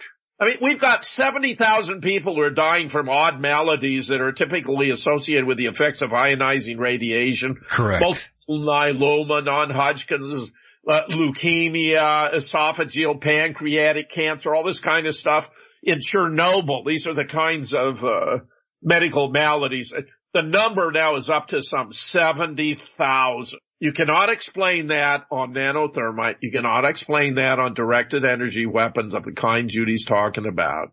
You can only explain it on the basis of it having been a nuclear event. Here's another key. We gave Israel hundreds, hundreds of Davy Crockett tactical nuclear recoilless rifle warheads. The Israelis took them back and refined them and brought them back to the United States, according to one account, on a submarine for use on 9-11.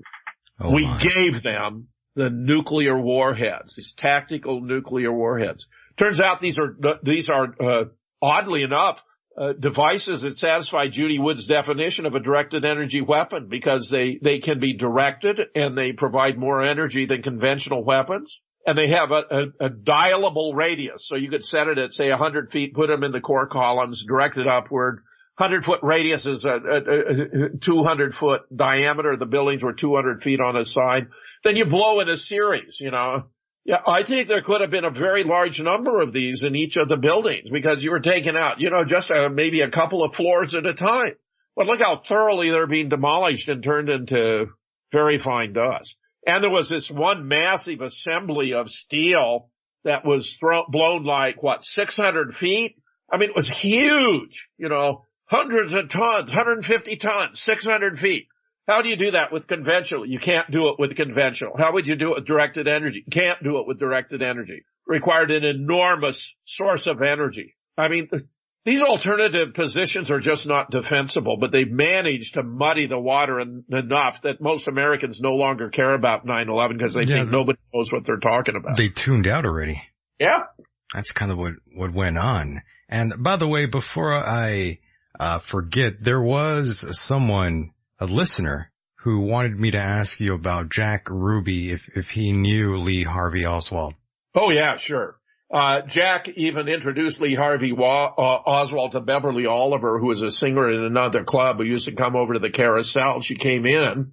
I got this from Beverly directly. She came in and Jack said, uh, Beverly, I want you to meet, uh, Lee, Lee Oswald from the CIA. And Beverly thought then and repeated when she and I were on together on Jesse Ventura's America with uh, with uh, Aubrey Rike, who was the ambulance driver who helped to load JFK into the bronze ceremonial casket, that she didn't know what that meant then and she didn't know what it means now. But yeah, Lee and Jack knew each other, of course. You know, what's fascinating about this is there's been a very recent development. There's a guy, very controversial, but he makes, does wonderful work by the name of Ralph Cinqué. He has a, bit of an abrasive personality. Understood. Yeah, well, yeah. I've been accused of the same. We all have. he, he, he was very instrumental in getting me on the right focus when it came to the location of Lee Oswald in relation to the Altgens 6, this very famous photograph where you see the Kennedy limousine in the foreground and you can see the background is the Dal-Tex, and then the book depository in the background and there's this figure in the doorway who seems to be leaning out. That turns out to have actually been Lee Harvey Oswald. Uh, but uh, he got me uh, into realizing that the key to identifying Lee wasn't the face. It was the height, the weight, the build, the clothing, the t-shirt, the outer shirt. See, this is because he's a chiropractor. So he helps people get their bodies into shape right. so their clothes fit better. Okay. Mm-hmm. He's got the perfect background for this. True. So he, he, so I wind up, wound up doing with, with Ralph and a number of others. Oh, I don't know, probably a dozen articles about Lee in the doorway. We have gone over this thing every way you can imagine, every possible point of view. Pixel studies of the shirts and all this kind of stuff. Believe me, it was Lee in the doorway. Yeah, well, he was in the doorway, never on the sixth floor. Not on the sixth floor, right. Well, now Ralph has made another discovery that's really, to me, rather astonishing, which is this, that the man who shot Lee Oswald when he was being transferred in the basement appears not actually to have been, uh, Jack Ruby, but someone who looked a lot like him, except he was too short to be Jack Ruby. He had a clean shaven back of his neck, whereas Jack, when he was booked, had a, a lot of stubble growth on the back of his neck uh, where he was wearing white, white socks, but Jack Ruby was wearing dark socks. I mean, this is just astonishing. It, the whole thing takes really place is. in such a way you never directly see the face of the man who shoots Lee Oswald. They immediately take him and they more or less actually you think they're wrestling him, but they're actually concealing his identity by swarming around his head and taking him into another room. It yes. appears to have been an F- FBI agent by the name of James Bookhout, B-O-O-K-H-O-U-T, Bookout. And get this, this is also fascinating. Jerome Corsi, very smart guy, knows a lot about JFK, is working with uh, InfoWars, and he ha- is organizing a series of presentations on JFK. And he began with Ralph Cinqué on Lee in the Doorway and a second hour of Ralph Cinqué on who actually shot Lee Oswald. And I'll tell you, I think it's impossible to watch that second hour and not be convinced that he's right. I tell you, I was profoundly skeptical in the beginning, but I'm to the point now where I think Ralph has hit another one right out of the ballpark. I'm going to have to look into that, yes. And by the way, there has been lots of speculation about the deep state trying to desperately get rid of Trump. And it seems like, uh, oh, yeah. it, it's very, very much true. And either people are, are even alluding that there might even be an, an assassination attempt. My goodness. Oh yeah, absolutely. No doubt. I've been worried about that for a long time. See, they're trying to discredit him. I mean, oddly enough, Trump has actually been accomplishing a, a, a lot. I got a friend. Let me see if I can pull it up who who sent me an email just tonight about uh, all of Trump's good work. And it's a fairly astonishing record that the media is refusing to report. Uh, uh, if I can find it here. Uh, I get an awful lot mm-hmm. of emails, I'll tell you. I but you know, you even these veteran professionals, uh, veteran intelligence professionals for sanity have debunked the idea that the, there was any Russian hacking. From the metadata, they've been able to determine that the email uh, the emails were downloaded from what appears to be the server, uh, that in much too fast, uh, in order, uh, to, much too fast in order. Somebody just ordered something in my name that I didn't order. This is oh, outrageous. No. Uh, uh, much too fast to have been from a distant hack. Okay. Much too fast to have been a distant hack. Yeah, this, so, this definitely was downloaded on, onto their own computer there. Right, right, right. So it was done I got to cancel this order. I'm being charged 91 bucks for something I didn't order. Oh no, yeah, you, you need to cancel that quickly. It seems like that's been a real issue lately with lots of people that I know personally.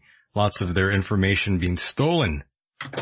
Yeah, it's completely outrageous. Wonder who the hell is responsible for that. Oh, I don't know. Perhaps the Chinese. Yeah, perhaps the Chinese. Right, right, right. Oh no, terrible. Outrageous was this a purchase made through Amazon? No.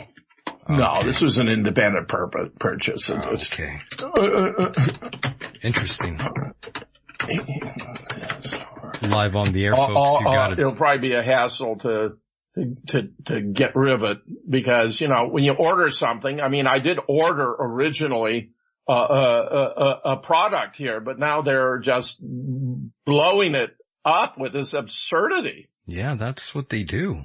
That's how they get your information. Well, they're already responding to my, my cancellation. But look, let me tell you this. Yeah, there is a real effort to, to take out Trump. Even this guy McMaster is working for the other side. He's ta- systematically getting rid of the tr- true Trump loyalists. They began with Mike Flynn.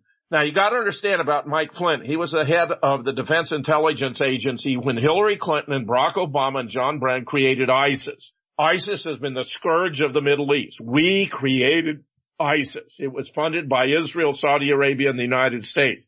Mike Flynn opposed it. In fact, subsequently, uh, Flynn was fired by Barack Obama at the insistence of John Brennan because he was opposed to ISIS. So Flynn is a good guy. Well, the reason Trump needed Flynn was he's somebody who's experienced in intelligence and he, he could see through the bullshit. Cause you know, otherwise you got all these people on MSNBC saying, oh, Trump doesn't even believe what the intelligence agencies are telling him. They're claiming over and over 17 intelligence agencies agreed there'd been Russian hacking. That was never true. It was always false.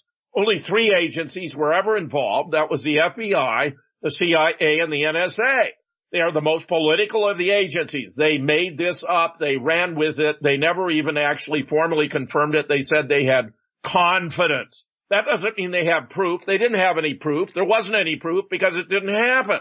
So here you got this, you know, re- retired uh, intelligence professionals for sanity, very smart people who are blowing the whole hacking meme to pieces by showing it was downloaded right, right at the server in much too fast time that it couldn't possibly have been done distant hacking. But MSNBC and CNN are perpetrating the fraud on the public.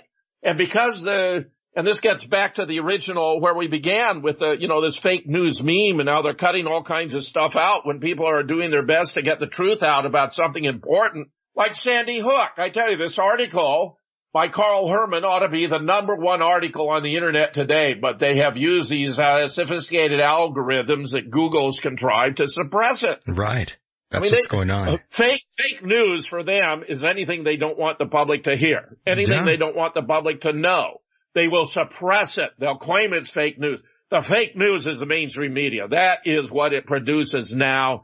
The New York Times, uh, the Washington Post, CNN, MSNBC, and the major networks are marketing fake news 24-7. It's embarrassing. It's shocking, but it, it, it all began, uh, with the CIA with Operation Mockingbird, uh, back in, uh, you know, in the 60s, the, the CIA began to infiltrate the, the, the media here. Uh, several of the reporters on the scene in Dallas were CIA. They were giving reports that were what the agency wanted the people That's to hear. Mm-hmm. And you know, I always, I always question, uh, who, who the hell can we actually trust in the media? Is that even possible nowadays? Nah, Unless they're saying things that you know to be true. See, that, this is the key to it. Take something you actually know about which you know the facts. Right. Use it to measure the reliability of others. Use it as a standard or a yardstick, right? Mm-hmm. I I have done so much on so many of these different things. I mean, you know, JFK, 9/11, Sandy Hook, the Boston bombing, and more and more and more. I can just tell you from listening whether they're telling you the truth or not because I brought together the best people to study all these things and I've even put it in print. I've given interview after interview. I've given over a thousand interviews on JFK. A thousand interviews on Yeah, you really have. Well, I'm telling you, I, it doesn't take me any time at all to size somebody up about JFK, you know, whether it's bullshit or real. Right. And most of what's out there these days is bullshit. I mean, it's very embarrassing and it's it worse, you know, the more, the more significant the issue to discrediting the, the, uh, uh, administration. Like this Sandy Hook thing is absolutely toxic because once you understand, if they would lie to the American people with a fabricated terrorist event involving a fake shooting of 20 children that was designed to have emotional impact on parents across the country, I mean, this is, uh, just despicable, despicable. And Barack Obama and Eric Holder and, uh, uh, Governor Malloy and the Connecticut State Police and the Newtown School Board and all the phony parents were complicit in this. They were all involved. They've all benefited from it one way or another. The, the most ironic result being that Obama didn't get anywhere near as far in his gun control agenda as he thought at the time. In fact, uh, uh, there is, if I can find it, a wonderful comment I'll have to read to one of my articles about uh, when Neil Heslin was cited in the in the interview between Megyn Kelly and Alex Jones. Right. He, he gave a story that contradicted the uh, official account by saying he held his son Jesse with a in his arms with a bullet hole in his head. Okay. Well, they, they didn't let the parents come in contact with the children for multiple reasons. Wayne Carver said it was because it was emotionally easier that way, that there was a time for up close and personal and this wasn't it. Uh, but the fact is they'd fabricated the kids out of photographs of other children when they were, you know, 10 years younger. That's why you have this gap in the age of the, those who are posing as the parents and what their age ought to have been had they really been parents. They should have averaged 26. They averaged 36. That's because they were pretending to be the parents of children who were 10 years younger than their actual children. I, I, we have shown this, for example, with uh, Noah Pozner, who's by far the most famous of all these Sandy Hook children.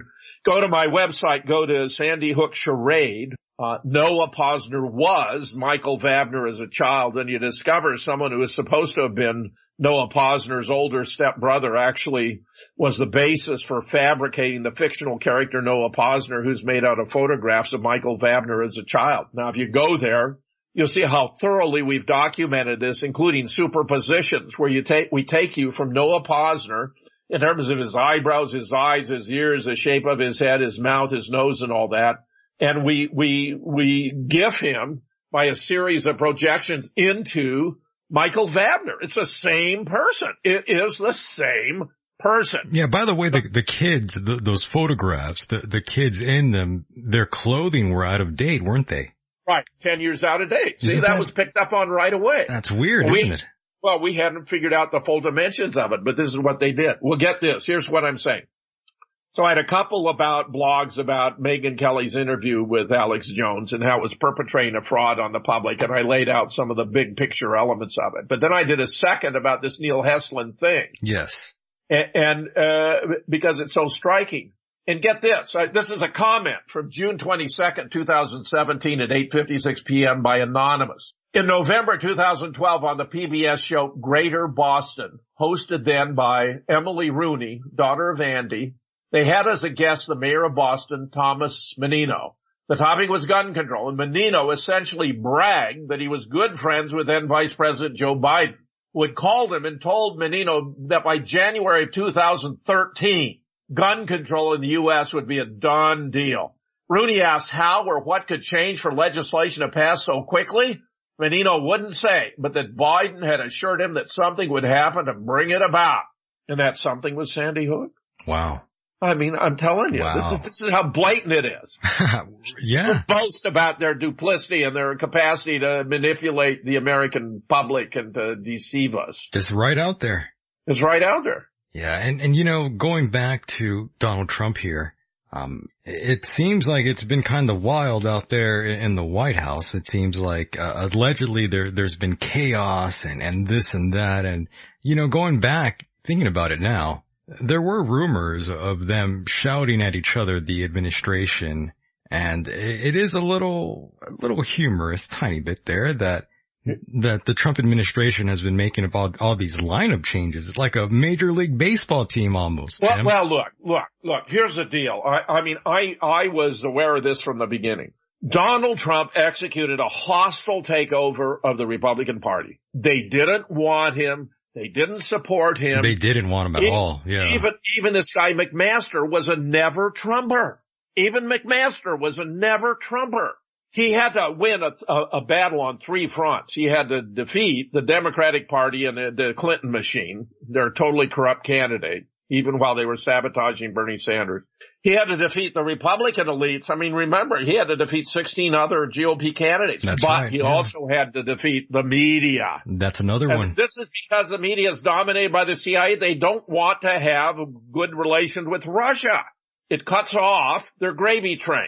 It's going to cut down on military spending. We're going to have more reasonable foreign policy. They wanted to maintain this thing in Syria. That's a CIA Mossad op in Syria.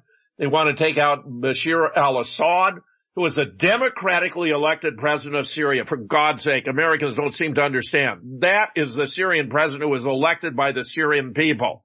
Think of Syria. We're in here trying to dump uh, Donald Trump, who is a democratically elected president of the United States. Would you go for that? Well, maybe a lot of these people would today because they're so corrupt in their feelings about Trump. But get this, get this. Here's a list. I was just astonished by this. So what, what, what Trump has done since he's been in office. Mm-hmm. Supreme Court Judge Gorsuch, 59 missiles dropped in Syria, took us out of the TPP. Illegal immigration now down 70%, the lowest in 17 years. Consumer confidence highest since 2000 in index of 125.6. Mortgage applications for new homes rise to a seven year high, range for a 7% to 24% tariff on lumber from Canada. Bids for border wall are well underway. Pulled out of the lopsided Paris Accord. Keystone pipeline approval. NATO allies boost, boost spending by spending by 4.3%, allowing VA to terminate bad employees, allowing private health care choices for veterans. More than 600,000 jobs created. Median household income at a seven-year high. Stock market at the highest ever in history. China agreed to the American import of beef. 89 billion saved in regulation rollbacks. Rollback of regulation to boost coal mining, Moab for ICE, travel ban reinstated, executive order for religious freedom, jump-started NASA, 600 million cut from UN peacekeeping budget, targeted MS-13 gangs, deporting violent illegal immigrants, signed 41 bills to date, signed a commission on child trafficking, created a commission on voter fraud, created a commission for opioid addiction, giving power to states to drug test unemployment uh, recipients, unemployment lowest since May 2007, historic Black College University Initiative, Women in Entrepreneurship Act, created an office for illegal immigrant crime victims, reversed Dodd-Frank, repealed DOT ruling, which would have taken power from local governments for infrastructure planning, stop order to stop crime against law enforcement, end of DAPA program, stop companies from moving out of America, promoted business to create American jobs, encourage country to buy again, buy American, hire American, cutting regulations, two for everyone created, review of all trade agreements to make sure they're America first, apprentice program, highest manufacturing surge in three years, 78 billion promised reinvestment for major businesses like Exxon, Bayer, Apple, SoftBank, Toyota. Denied FBI new building. 700 million saved with F-35 renegotiation. Saved 22 million by reducing White House payroll.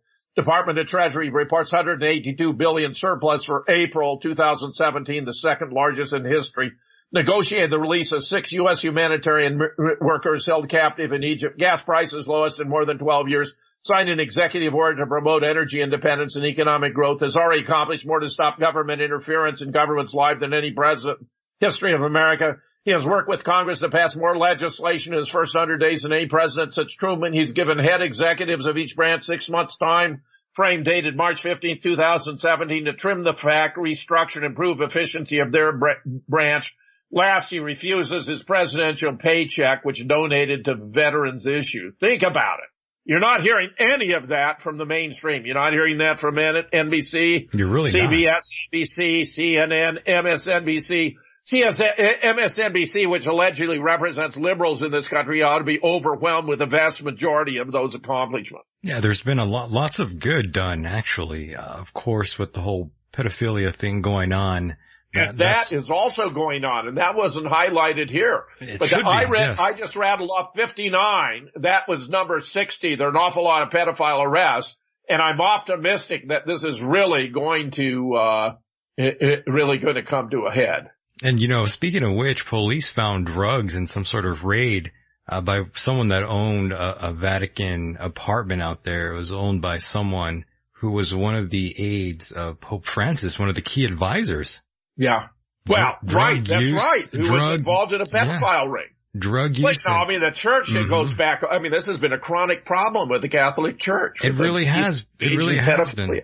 The- These guys This is are. the interesting thing about the Boston Globe. It was a once great paper. You have this movie out there, I, Spotlight, I watched. It was about them cracking a pedophile ring in Mm. Boston, which of course heavily Catholic community, Catholic church, very powerful. oh yes. It was a golden era for the Boston Globe.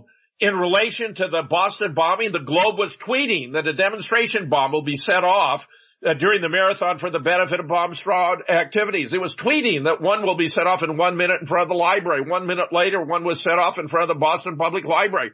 They were in on it. They know the truth. They participated in the phony thing. You had cops on bullhorns calling out, this is a drill. This is a drill. When you zoomed in beneath the smoke, and I'm a former artillery officer in the Marine Corps, I'm telling you, those were puff bombs. They couldn't have killed anybody unless maybe they were sitting on it. You zoom in on the, the, the bodies lying there, and yes, they're missing arms and legs, but there is no blood. As, uh, this woman who has had a trauma surgery for San Francisco, Lorraine Day, for 25 years observed, it's physiologically impossible to have arms and legs blown off by explosives and there be no blood. The blood only showed up later and it came out of a tube. It was Hollywood blood. It never changed color. I was astonished when, uh, Ethan Folks, who's a Hollywood producer director who identified one of the key players as an actor he'd cast in one of his own films. This is a tall guy with a cowboy hat, Carlos Arredondo, told me they'd actually used a smoke machine. And we poured over the videos and, and the photographs and we found a studio quality smoke machine. I was so dumbfounded. I put the picture of the smoke machine on the back of the book and nobody died in Boston either. The brothers had nothing to do with it. They were photoshopped into the marathon. They weren't anywhere near there. Uh, one of one of uh, Tamerlan, the older brother's friends, called him relieved to find he'd ha- not been in the vicinity. They had dinner together. He had a beard. The aunt told me you could tell these were photoshopped because Tamerlan had a beard. I asked her to prove it. She sent me photographs of Tamerlan lying in bed with his cat. He had a beard. She sent me a link to footage uh, footage from a, a, a, gymnasium where he and Dzhokhar were working out. He had a beard. He had, had had this dinner with his friend. He had a beard. There's there's convenience store footage where Tamerlan's outside, Dzhokhar's inside, but Tamerlan's got a beard. He's arrested it in Watertown. They strip him naked, put him into a police vehicle. Before they blocked out his face, he had a beard. When his body shows up with this huge gash in the side, he's still got the beard. They fake the whole, the whole damn thing. I mean, this really pisses me off because the police were in on it. The mayor was in on it the, the judge and the jury, this was a completely phony, contrived, uh, show trial. Dzhokhar had nothing to do with it. Then they made a completely phony baloney movie about it called Patriots Day. Ridiculous. Absolutely ridiculous. Made up a, see, see, once you have Tamerlan arrested by the police, I mean, I could identify him, but he was also identified by his aunt and by his mother. Yeah. Once he's arrested by the police, how does Dzhokhar kill him? He's in police custody. We have a witness that said she saw him being driven over three times in a black SUV by the police. But so, so, you know, Dzhokhar's eventually taken in a boat. They, they fire hundreds of rounds. They're clearly trying to kill him. They don't kill him. When he gets out, they throw him on the ground and they seem to slit his vocal cord so he can't talk. That's a real nice touch. Among the evidence yes. they introduce in court is what's supposed to be a confession that he wrote out on the inside of the boat. Well, let me tell you something about that. The boat has a curved surface and it's made out of fiberglass.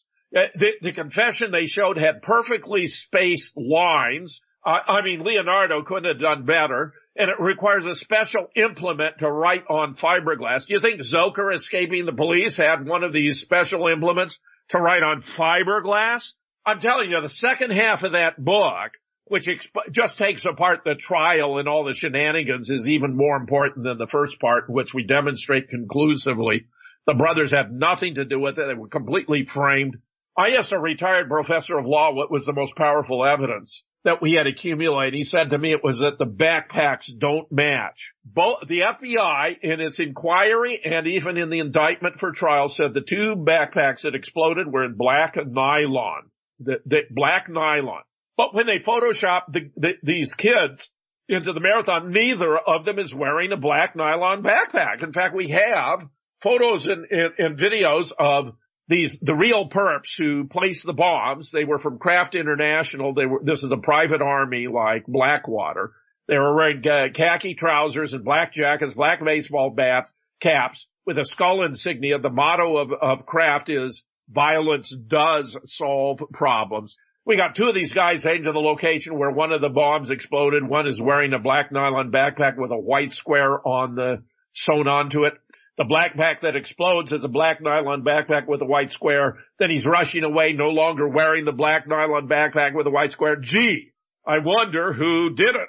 This is so insulting. This is so insulting, Michael. The government wants us to believe this drivel. The United States government is an embarrassment. The United States government is totally corrupt. The United States government is the world's biggest goddamn liar. I am embarrassed and ashamed of the government of the United States. Sorry about that.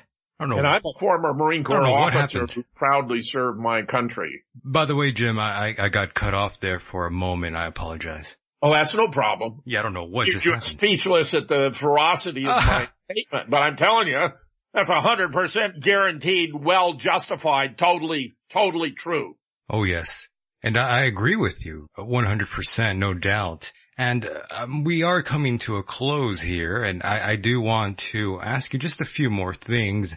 As you know, tensions with North Korea are definitely building up. Um, yeah. How do you see that playing through? Well, it's just silly. We have the ability. We have laser mounted weapons on satellites and laser weapons on. we can take out their missiles before they launch. Actually, we did that several times. You read read about all those mishaps where their missile blew up on the launching pad. Well, we Correct. did it. Mm-hmm. Laser. Uh, there's no threat from North Korea. Completely contrived. There's also no threat from Iran. That's completely insane. Iran is a peace-loving country that hasn't launched a war of aggression against another nation since 1775. Just to get put that in perspective, the ratification of the Constitution began in 1787. George Washington was elected president in 1789. Since longer than the United States has existed as a, as a constitutional republic, Iran has not attacked any other nation. This is one of the most honorable countries in the whole world, unlike the United States. And all the Russian hostility and animosity completely contrived. They passed sanctions against Russia for, for, for hacking that didn't take place. They didn't even have the wherewithal to conduct an investigation to determine the basis for the sanctions. And they have, have, have put him in a straitjacket where the Donald can't even relieve the sanction without going back to Congress. This is totally corrupt. It reflects the role of Israel. Uh, Cynthia McKinney reflected, uh, explained long ago, a couple of years ago, that when a new member of Congress comes to Washington, they're asked to sign a pledge to put the interests of Israel ahead of those of the United States. And those who refuse find themselves confronted with a well-financed alternative candidate or that their district has been redrawn and they no longer have a seat. Cynthia yeah, I've heard her. survive I've, both, both. I've heard her those. say that. Yeah, I've heard her say that on this very show. That's just disgusting. That's crazy. Michael. I didn't. Yeah. What was the latest? Oh, you know the the the the attempts to uh defeat uh trade co- commerce with Israel you know, the, the banning, the, the sanction thing, Correct. the investment and all that, you know, mm-hmm. very worthy movement. Would you believe, uh, uh, uh, nearly half of the Senate and a huge number of the House want to make it illegal to, to participate in the ban of, of Israel for, uh, commercial products for its treatment, ill treatment of Palestine, Palestine? They want to make it a, illegal with a 250,000 penalty uh, uh, and as much as 20 years in jail. That's outrageous. Freedom of speech, Michael. Freedom outrageous. of speech. If you, if you want to know a single example of the disgusting state of the United States today, there it is. Yes. And I, I believe that is the current update in, in the state of what we have in the whole political spectrum in today's current age. And it, it's quite astonishing, really. And that's why I say that this time right now, even though times are a little dark and grim, these are very entertaining times in, in politics in, in this world. Well, entertaining, yes. What's the adage? You know, may, may you not live in interesting times. We live in interesting times because too many bad things are going on, Michael. That's right. Too many bad things are going on and it, it worries me dearly. It seems like no one knows exactly what's going to happen next. Well, here's a projection.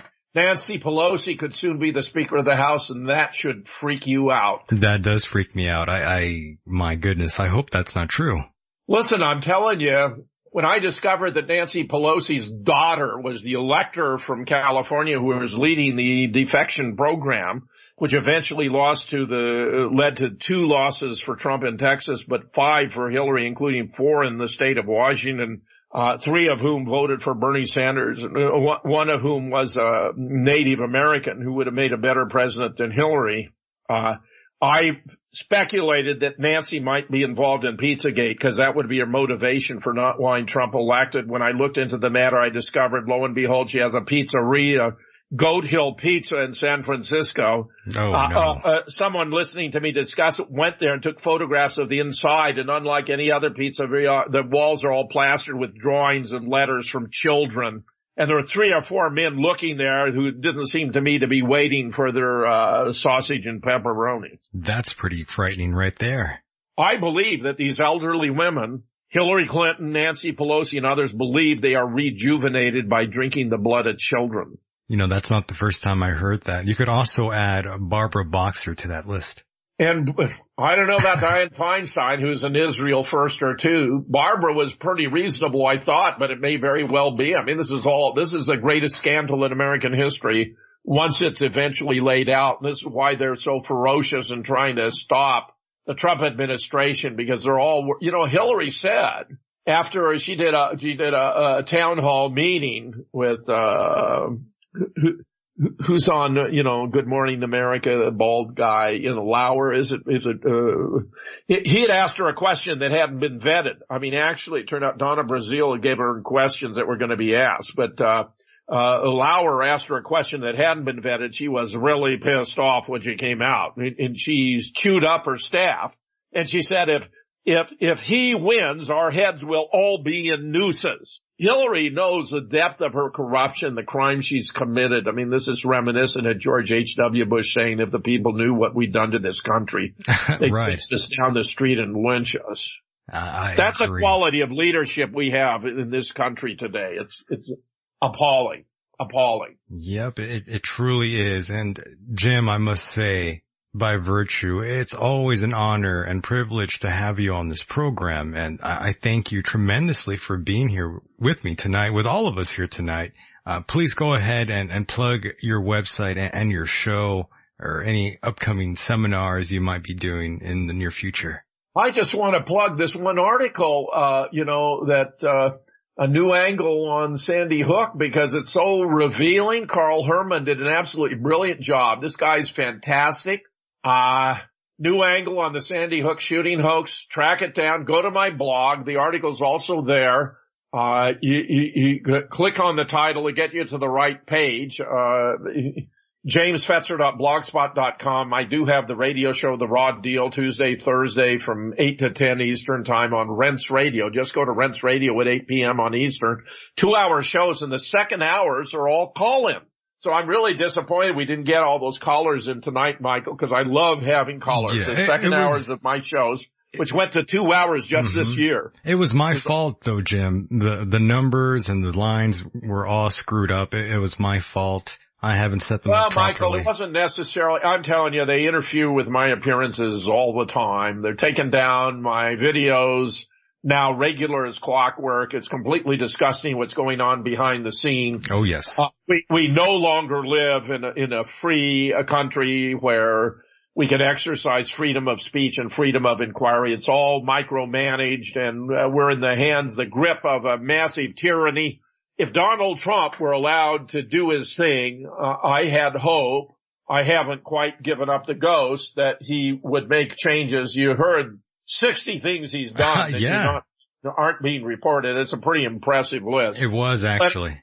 Let, let us only hope he survives to do more. I also do a show, by the way, called The Conspiracy Guy. This is on prn.fm. This is Gary Null's Radio Network. Very impressive. Nice. That's from, uh, eh, eh, eh, 8 to 9 p.m. Wednesday night. If you go to conspiracyguy.podbean, B-E-A-N dot com, You'll find the archives for all of my conspiracy guy shows. Excellent. And just as a final, mm-hmm. go to moonrockbooks.com. That's where I've got all these books with all these experts. There's no point in our doing all the research if nobody benefits from it. Go to moonrockbooks.com.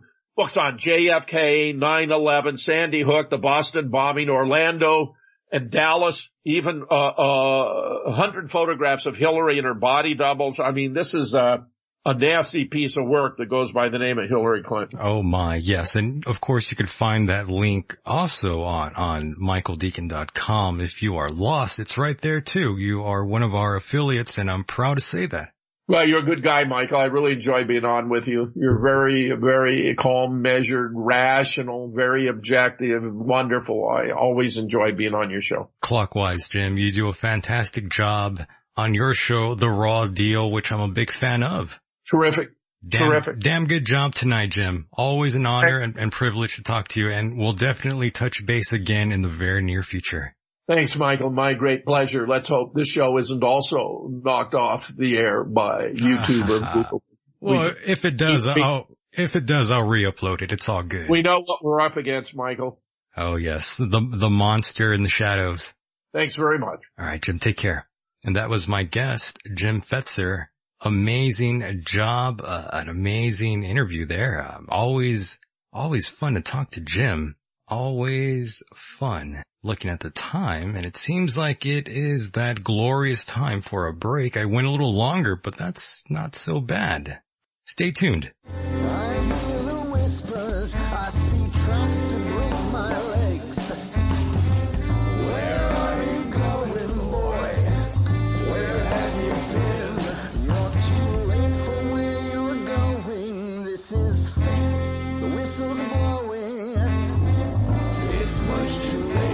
Much too late. You're much too late. You're much too late. You're much too late.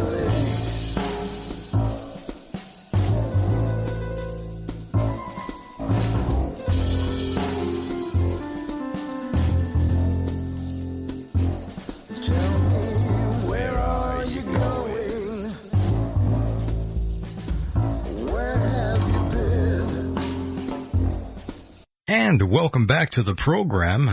Often imitated but never duplicated as you already know. Hi, I'm Michael Decon and we are indeed live right now on the TuneIn radio app. Search End of Days and you'll find the 24-7 network. Also, you can find this program on YouTube by searching End of Days. Just click that little channel tab there and you'll find the program. Very easy. Guten Morgen to the German listeners out there, I can see you now.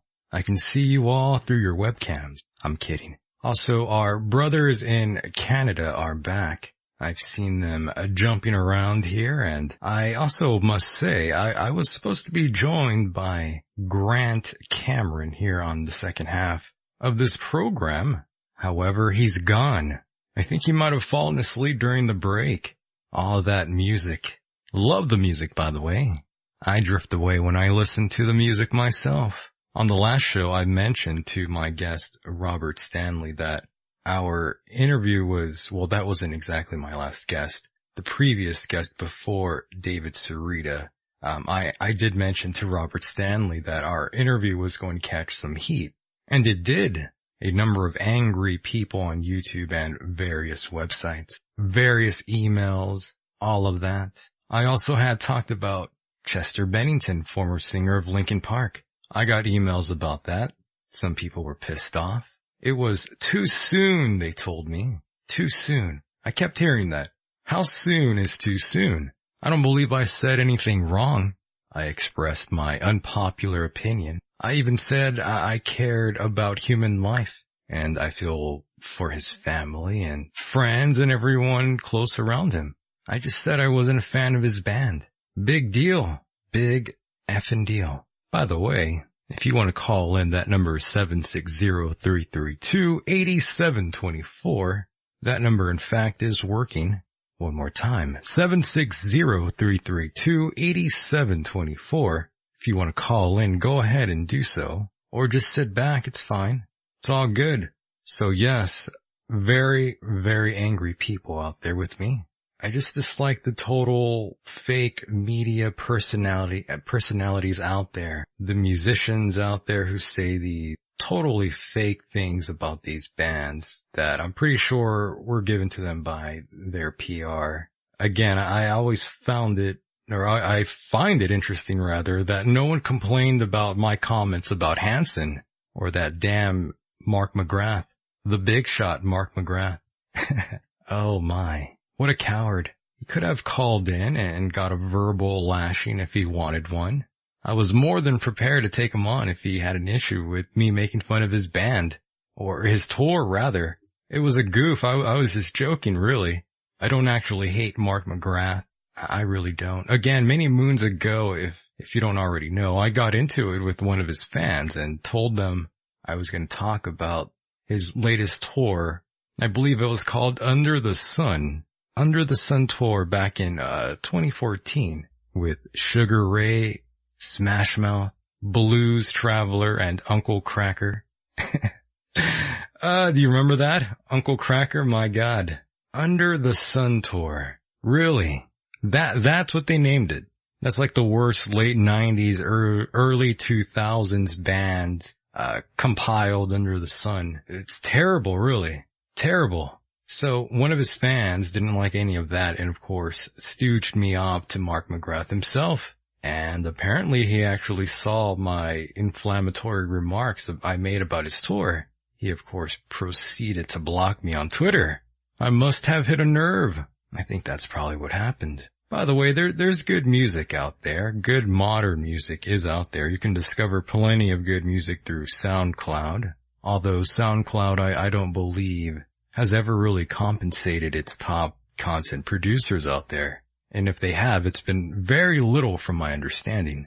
That of course brings me to the whole iTunes issue. Before I forget, I haven't been focusing all that much on iTunes and, and SoundCloud rather. I've been trying to get everyone to focus on the YouTube channel. Definitely subscribe if you haven't. Don't worry, I'll get back on iTunes quickly here. Also, here's another sad reality that will touch on a few nerves. I talk a lot about conspiracies and this and that and the other.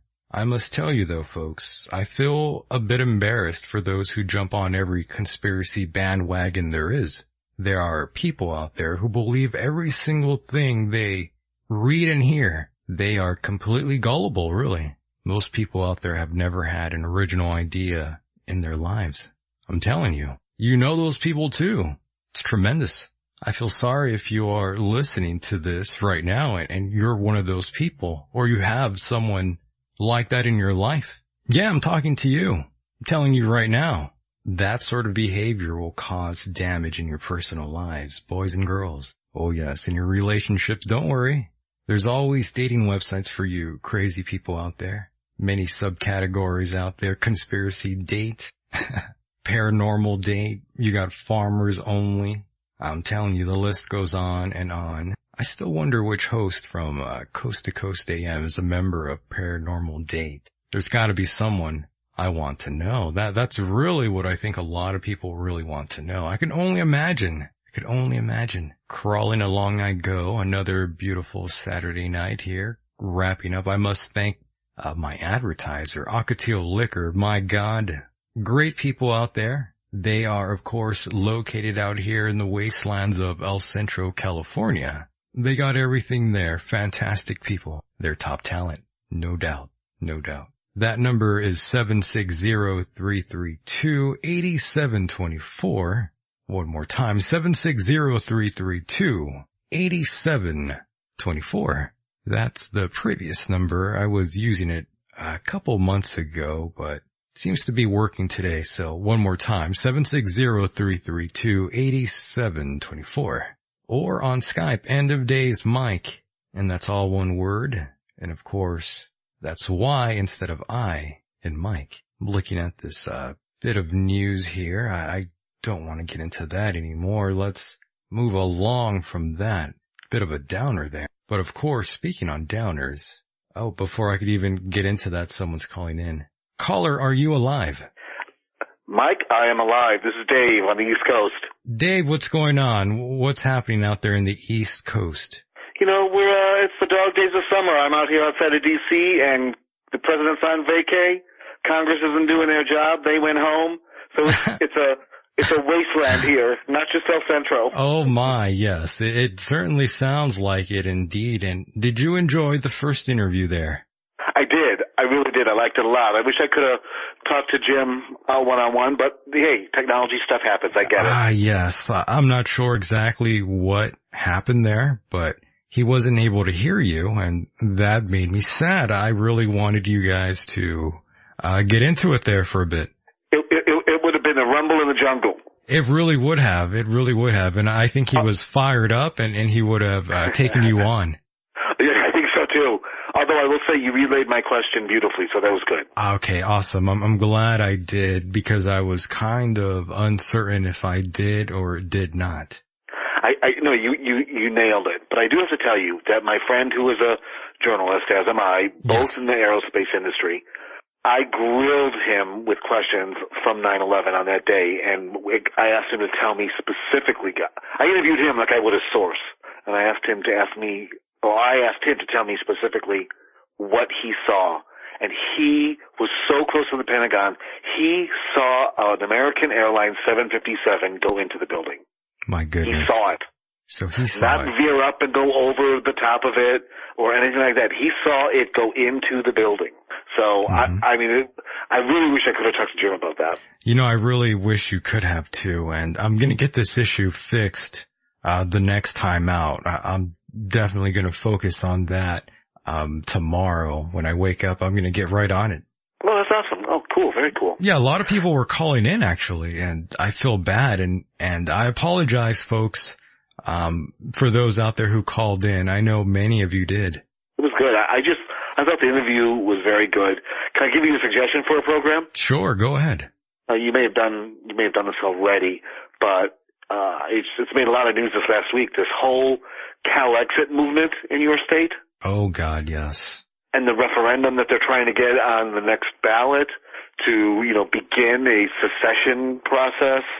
It was even, uh, on, uh, Tucker Carlson this week on Fox on prime time. They devoted an entire segment. Tucker Carlson, my goodness. Some batshit crazy guy. You know, Tucker Carlson, I must say, that guy really looked out once Bill O'Reilly got let go.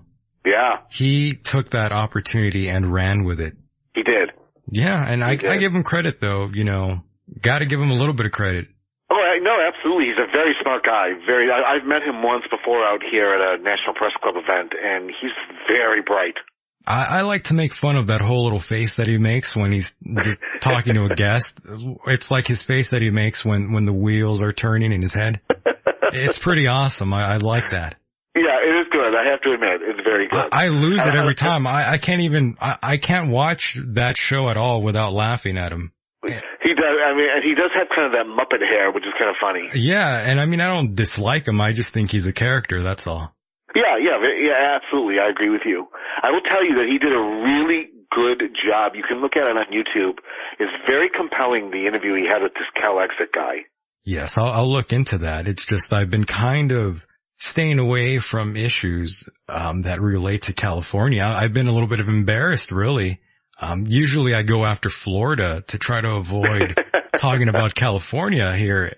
Uh, all the, oh my goodness, it, it is quite embarrassing to live here at times. I'll be and honest. Hey, listen, it gets embarrassing here. We just had somebody that, uh, in my state of Maryland here outside of DC, we just had somebody, uh, start a whole big controversy that the Maryland state flag is also racist and Confederate and needs to be changed. Uh, everything's racist nowadays. Oh, it's terrible. Uh, what they're doing here, though, Mike, is really kind of sick and kind of depressing. Really, is that they are removing history, removing it mm-hmm. like like you would in a in a fascistic nation or or a totalitarian nation, where you know that statue offends you. We're going to remove it. It's going to go in the basement of a museum. They're even talking about removing headstones of Confederate soldiers in national cemeteries out here, Gettysburg, Antietam. I mean, this is unbelievable to me that we live in such a time. Yeah, that should just be left alone. Well, what's well, the point? Because it, it did happen. In fact, yeah, it, it did mm-hmm. happen. Yeah, but you know what I mean? It's like, what, what's the point of that? It's, you're messing with issues that are long gone already. Right, but, but they're, they're issues that were were there that our country argued about these issues. And like you said we got past it. Yeah. but do we not remind people of what the argument was? That is our history. Sure sure. We don't there's no issue with that. I just think some people get offended uh, about anything really nowadays. So listen it's not just california. It's not just florida. It's everywhere Yes. So also, Dave, I, I, I, wanted to ask you, can, can you tell the audience a little bit about you? you? have been listening to the program for a while now, and I'm also curious about you. You're one intelligent fella. And no, I don't know about that, but you know, I just play one on TV. Although I'm not really on TV, I just make that joke. um, I've been a journalist all, all of my life, mostly in trade journalism. For those who don't know, trade journalism is uh, uh, coverage of a very specific area. For me, it's aerospace and defense and the satellite industry, and I write things that go to people's offices. That's what trade journalism is. It's business to business journalism, as opposed to um, writing something and have it go to somebody's home in a newspaper or a magazine or website. That's uh, uh, that's called consumer journalism. So I've been a, a trade journalist for many, many years, 25 years, specializing in aerospace and defense. And I love, uh, I'm obviously living out here in the DC area, love um, politics and the national issues, but I also love the paranormal. Love, love, love it. Nice. And have had um, firsthand experiences with uh, spirits and apparitions. Really vivid, unbelievable, unbelievable ones. Did this start? I've never seen a never, I've mm-hmm. never seen a Bigfoot, never seen a UFO, but I have had I have had ghostly experiences firsthand. And when did that begin? Were you a young boy when that happened? Wow, that's a good question. Do you know what? It, it was later in life. Ah. It was much later. It was you know, into my 30s and 40s. Yes. Which it ha- you know, it's kind of like when people have like late onset allergies. You know, they weren't allergic to peanuts when they were a kid, but they've gotten older and they've yeah, got peanut allergies. Let, let, me ask you this, however, uh, growing wow. up, you don't, you don't ever remember a time, you don't ever recall a time rather that you perhaps maybe experienced old hag syndrome. What is that? Sleep, well, sleep paralysis in other words. Oh oh, oh, no, no, no, no. Nothing like that? Although I've been called an old hag before, but I've never had the syndrome. I love that. Yeah, and you know, I'm so glad you brought that up. So glad you brought that up. Yeah, l- let me get into this issue with you here. Um, I've been very vocal on, on Caitlyn Jenner, and yes. I've actually gotten some emails. Some people were actually pretty pissed off about what I've been saying. Um, some people took issue when I said, um, what, what exact, oh, I remember now, yes.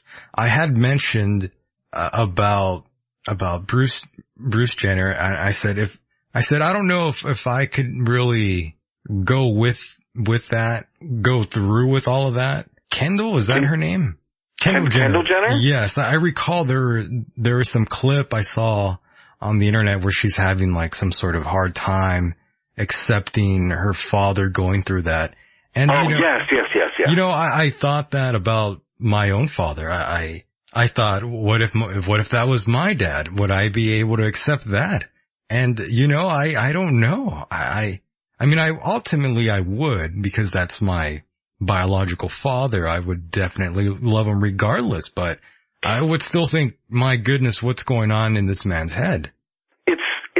It's, it's very confusing and it's, it's a real stretch and a real reach to try to get your head around it. I myself am a gay man. I've got a yes. 21 year old daughter. Um, and so I've kind of lived on both sides of the fence. If, if that, this is why that, I'm asking metaphor. You. Yes, yes. And even for me, even for me, a member of the LGBT community, although I, I lean on the conservative side, but right. even even myself have sometimes a really hard time with the whole transgender issue. Although, having said that, I do think that when reasonable minds come together across a table, and let's talk the, the Jenners in this case, mm-hmm.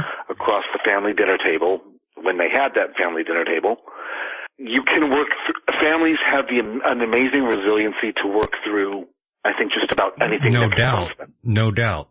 And if you have qualified counselors that get involved with this, with the kids, and it's very, I, I, got, I have to think it's got to be unbelievably tough. It's got to be hard, yeah really, really it's difficult. Be tough. Um, but if you if you get a qualified professional who knows what they're doing and and can handle the issues up from the person who's transitioning side and and his or her former fam- uh, current family, if you do that, it doesn't have to be a disaster.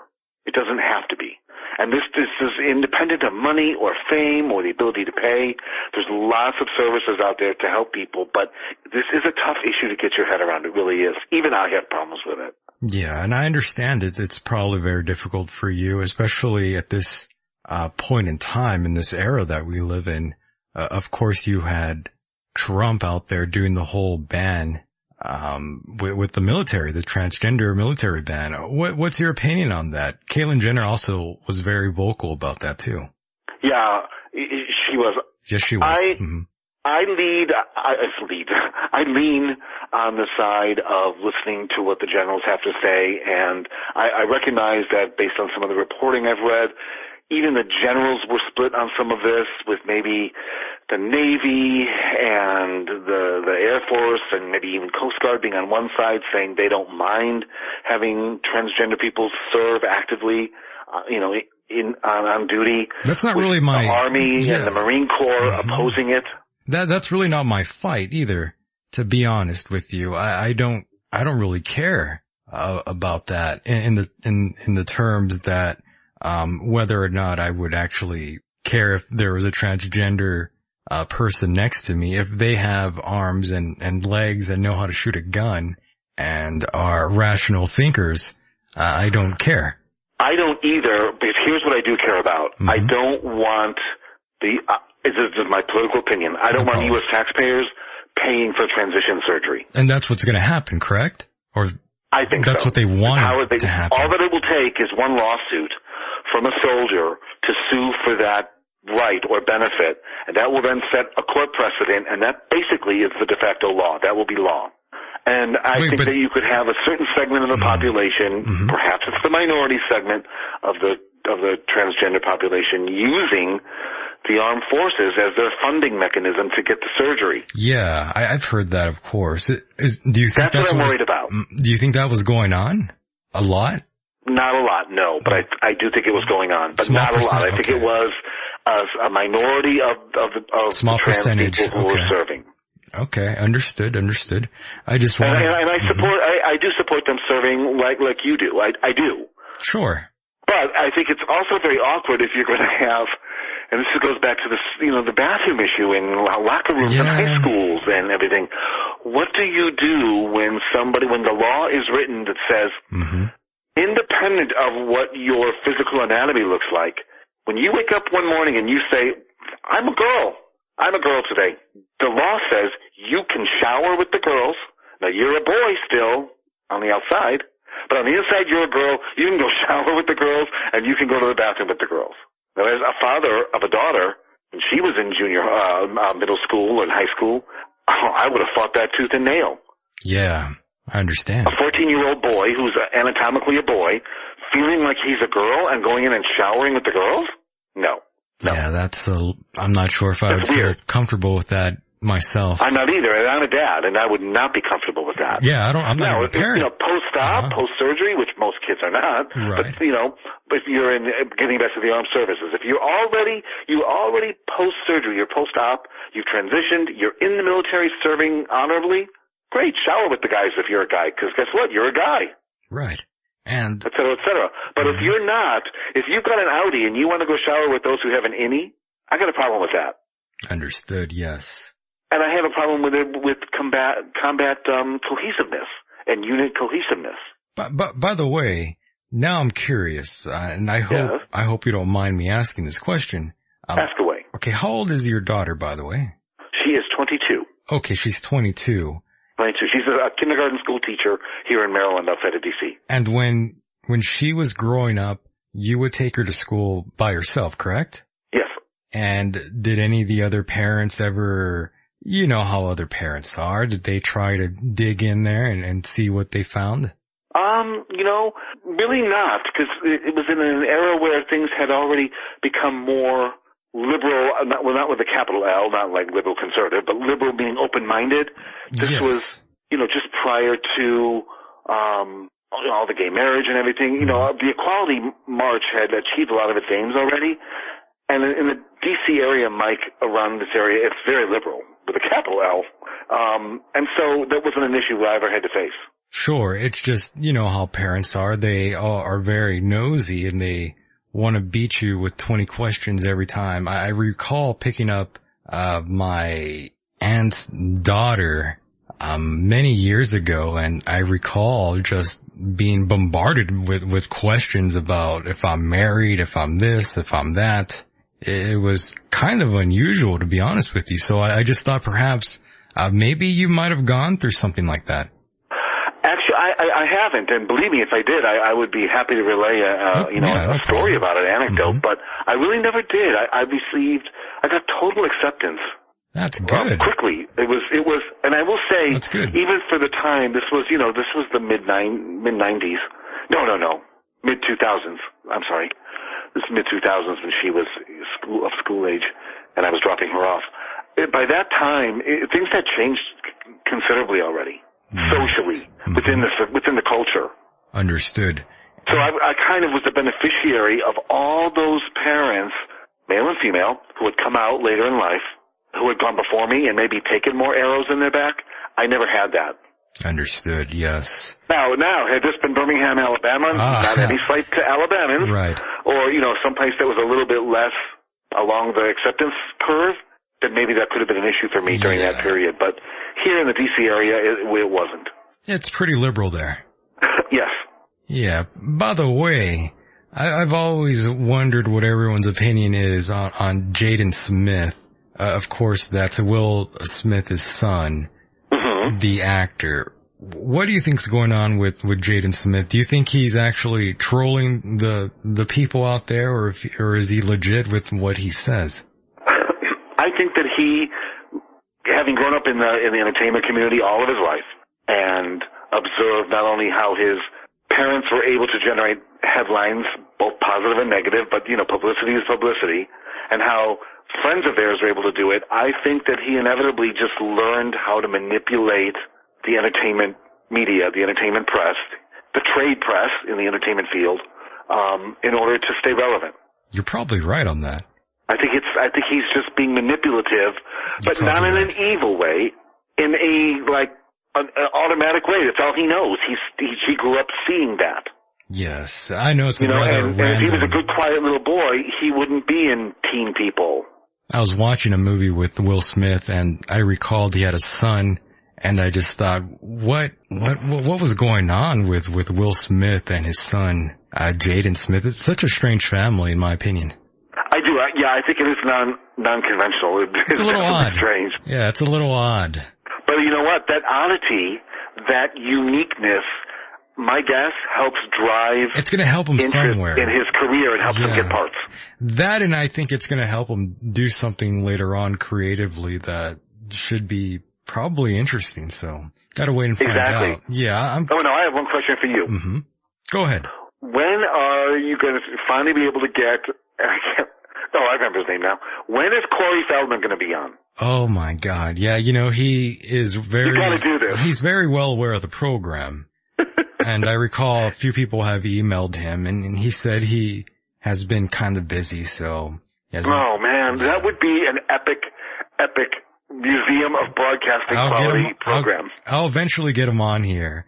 uh, eventually, there, there's a few guests that I'm planning to bring on that will blow some people away. Oh, good. Yes, it's it's it's pretty wild. Some of the people I've um, um lining up here.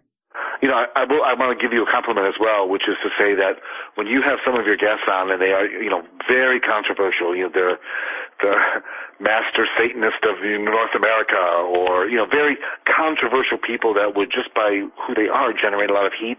I think you handle them really well very objectively. I think um, I think they're afraid of me. I think so. Well, yeah, I do. I, I think so. I think they know I'm insane. so you know they're not really trying to they're not really trying to mess with me at all. I, I think they know I could turn it on and it, it's over. Well, they don't, they don't want to trigger you because they know what happens when that happens. Oh, they I think they already know. They they jump on this program knowing that um, any moment in time I could just get triggered and it's it's it's over the word is on the street. yeah, you know, I'm kind of insane. I'll, I'll be perfectly honest. I, will tell you, I've taken out trigger insurance when I listen to the program, just so you know. oh, I really appreciate that. Yes, you you got to be careful and safe and cover all your bases out there, Dave. Exactly. And by the way, just to just so that you uh you know, get your opportunity to drink copious amounts of alcohol live on the air when you hit a thousand uh, followers on YouTube. Oh, it's I'm going to go create a bunch of pseudonyms. I'm going to follow you all at once. Oh my. I hope so. that sounds amazing. By the way, when that happens, are you going to be drinking with me? Yes, of course. Awesome. I invite everyone. I'm, I'm going to have to choose a word though every time you say a certain word that everybody drinks. Oh, okay. We could play that. We're, we're going to have to get a Decon, a Decon program drinking game. We'll get something going, yes. A DPDG. Good idea. Good idea. Beautiful. And by the way... All right, well, I don't want to take up any more of your time because I know you've got others and it's getting late and blah, blah, blah. Uh, not really. I was just going to say a few things before I wrap, wrap it up here, but I, I did have one more question uh, to ask. Ask away. Yes, I, I was curious. Um, Yeah. Is there another name out there that you want to hear on this program? Um, well, you know, Corey Feldman, of course. Aside from him. Um, oh, wow, that's a good question. Have you had in uh, in your distant past? I'm a, I mean, I'm a long time recent listener, but but prior to that, have you done anything with any of the astronauts in the NASA astronaut corps who claim that they have uh, firsthand knowledge of UFOs? Uh, no, I haven't. The only person I ever reached out to was Edgar Mitchell, and there's lots of controversy uh, about how that ended up uh, not happening. Okay. Yeah, I don't really want to tell that story on air. No, no, no, because no, it, no. It, I don't want people to think negatively about me more so than they probably already do. but I could reassure you that it was not any of my fault. It was the people who handle or handled Edgar Mitchell's uh, PR. Um, let's just say they were asking for something and I thought it was completely outrageous. That's unfortunate that they were asking that. They should know how the game is played. They should the game know. of inter- interviewing and public appearances. They should know better. Mhm. They should know plenty better. And I was just completely baffled by that. So, Oh, wow. Yeah, I don't know what else to say. But yeah, he was the I'll- only guy. I will. I will look into a couple contacts that I have at NASA as well on the on the astronaut corps side because there's more than just Edgar Mitchell. Yeah, there's plenty of them out there that are still in the game. There's plenty of them. Yeah. And I, I just saw, I don't know if you ever watched the live International Space Station YouTube feed. I sure It's have. a camera that they keep on all the time. You know I watch that, of course. Yeah, so do I. I, I, I keep it on in the background. I toggle back and forth. Mm-hmm. Um, just just yesterday, there was a very very strange. I don't know what it was. Some it was it was an object. It looked like a, a craft, and it went right by the camera. And NASA did not cut the camera off like they normally do. Oh, wow. such hoaxers. Mm-hmm. And it was just very very compelling. So those guys up there and and women up there at the station, they are not alone. Yes, I agree. They are not There's alone. something out there. Yeah, exactly. If you can get one of these astronauts on that is willing to talk, and there's only a couple of them that will, and I'll tell you why. Here's an interesting little anecdote, and then I promise to let you go. No problem. Um, if if these astronauts, just like airplane pilots, captains of air, airliners that have a long career, they risk damaging their, their careers and their legacy if they speak out. Not only as it's written in the history books and how they'll be diminished by NASA, it's an active campaign um, to, you know, sublimate what they have to say for others who will toe the company line and, you know, put their remarks above theirs. They also suffer financially. They don't get the convention bookings, the book deals, uh, TV appearances. They just don't get them. yes, and, and That's a very powerful motivator to Mhm. not talk.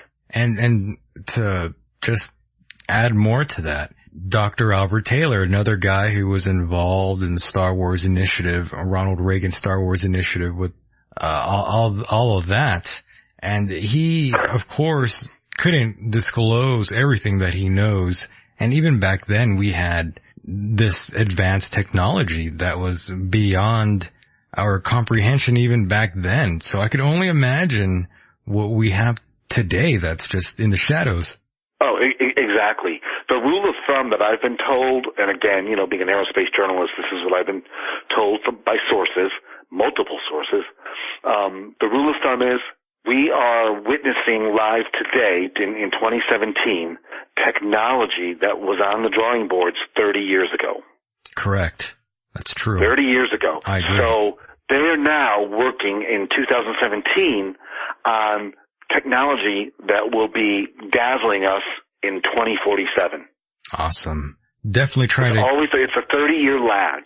definitely try to get someone from NASA on, on this program. I would really appreciate that. We- We got a lot to discuss.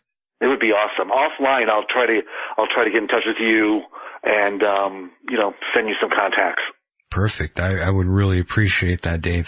Oh, my pleasure, my pleasure. It's good to finally talk with you as well after so many I know, many right? months on Twitter. Jesus, I know. I'm so glad you called in. I, I really do appreciate your your call here. Well, I promised you I would. Yeah, I'm so glad you kept your word. It, see, it's not so bad, right? Uh, no, that never is. Doesn't hurt. Not like pulling teeth. Exactly. Let's not even go there. Oh my, yes. So thank you, Dave, for, for calling in and, and I'll talk to you very soon here. Yep, that sounds great. And you have a good rest of your weekend and a great show today, by the way. Ah, thank you very much, Dave. Uh, I'll see you on the flip side. Have a good one. All right. Good night. Cheers. And that was Dave, long time listener, first time caller. So yes, lo- lots of news to talk about, of course. As you know by now, North Korea has been, has been uh, working rather hard to try and take out targets here in the United States. Experts have said they could threaten Los Angeles, Chicago, and New York. I don't like the sound of that at all. So much more I could get into, but of course, looking at that time, and we are out of time here, I do want to thank all of you out there again for being here with me. If you enjoyed this program, I want you all out there to try and help out if you can. Go to michaeldecon.com and donate a dollar or two. The choice is yours. This program completely depends on its listeners. That of course means you sitting there. Tell a friend. And of course, I'll be back next week. I'm Michael Decon. Thanks for listening. And with that said, the world is a mysterious place and life itself is a mystery. Until next time, good night everybody. Sherry. Right in the hardest part out. I'm not that way. I'm a Christian. Drop out of graduate school. Drop out of. Uh, you mentioned the Illuminati, yeah. We won't go into who's behind them, but the Illuminati certainly is part of the whole thing. But the top members of the Illuminati are open worshippers. I could tell that all the mainstream media outlets were giving me like bullshit. Like you can just see it. It's clear. How appropriate. I wish I could be in that ring with Hogan right now. It's crazy. I had no idea this shit existed before 726. Oh, Granny. I like Granny. I'm gonna keep you real. A lot of good content. A lot of, a lot of cool topic. You know, I, I feel, you know, fortunate to have an opportunity to speak to you earlier, earlier, you know. Yeah, Mr. Rusev. That's him. I, I like that, man. It's the simplest shit. You go in there, you see the bartender, you say, hey, like, don't put the, your smoke, don't put the, you know, you can start about midnight. That's what I want. Just for what it's worth, I want to put in my two cents to tell you that uh, yeah, to post incredibly well-rounded shows. Introducing the greatest tag team on the radio. Guess what, motherfucker? Successfully erased. Gonna change the plans. We got a harvest today. I'm gonna need all hands on deck, boys. Today? Yeah, like right now. I can't see it, man. I got a two-hour corporate gig booked in the T-box. Plus, phones got to get fixed. I got cards that need to be programmed. Shit's too tight. It's impossible. It's impossible. Impossible. I'll give you a half pound of weed. Done. Rock pile. Let's roll. Mr. Green, hold shit down here, man. Hold it down. What happened to impossible? Shit, a half a pound of weed to move mountains. You know what it is? All right, see you down at the rink, man.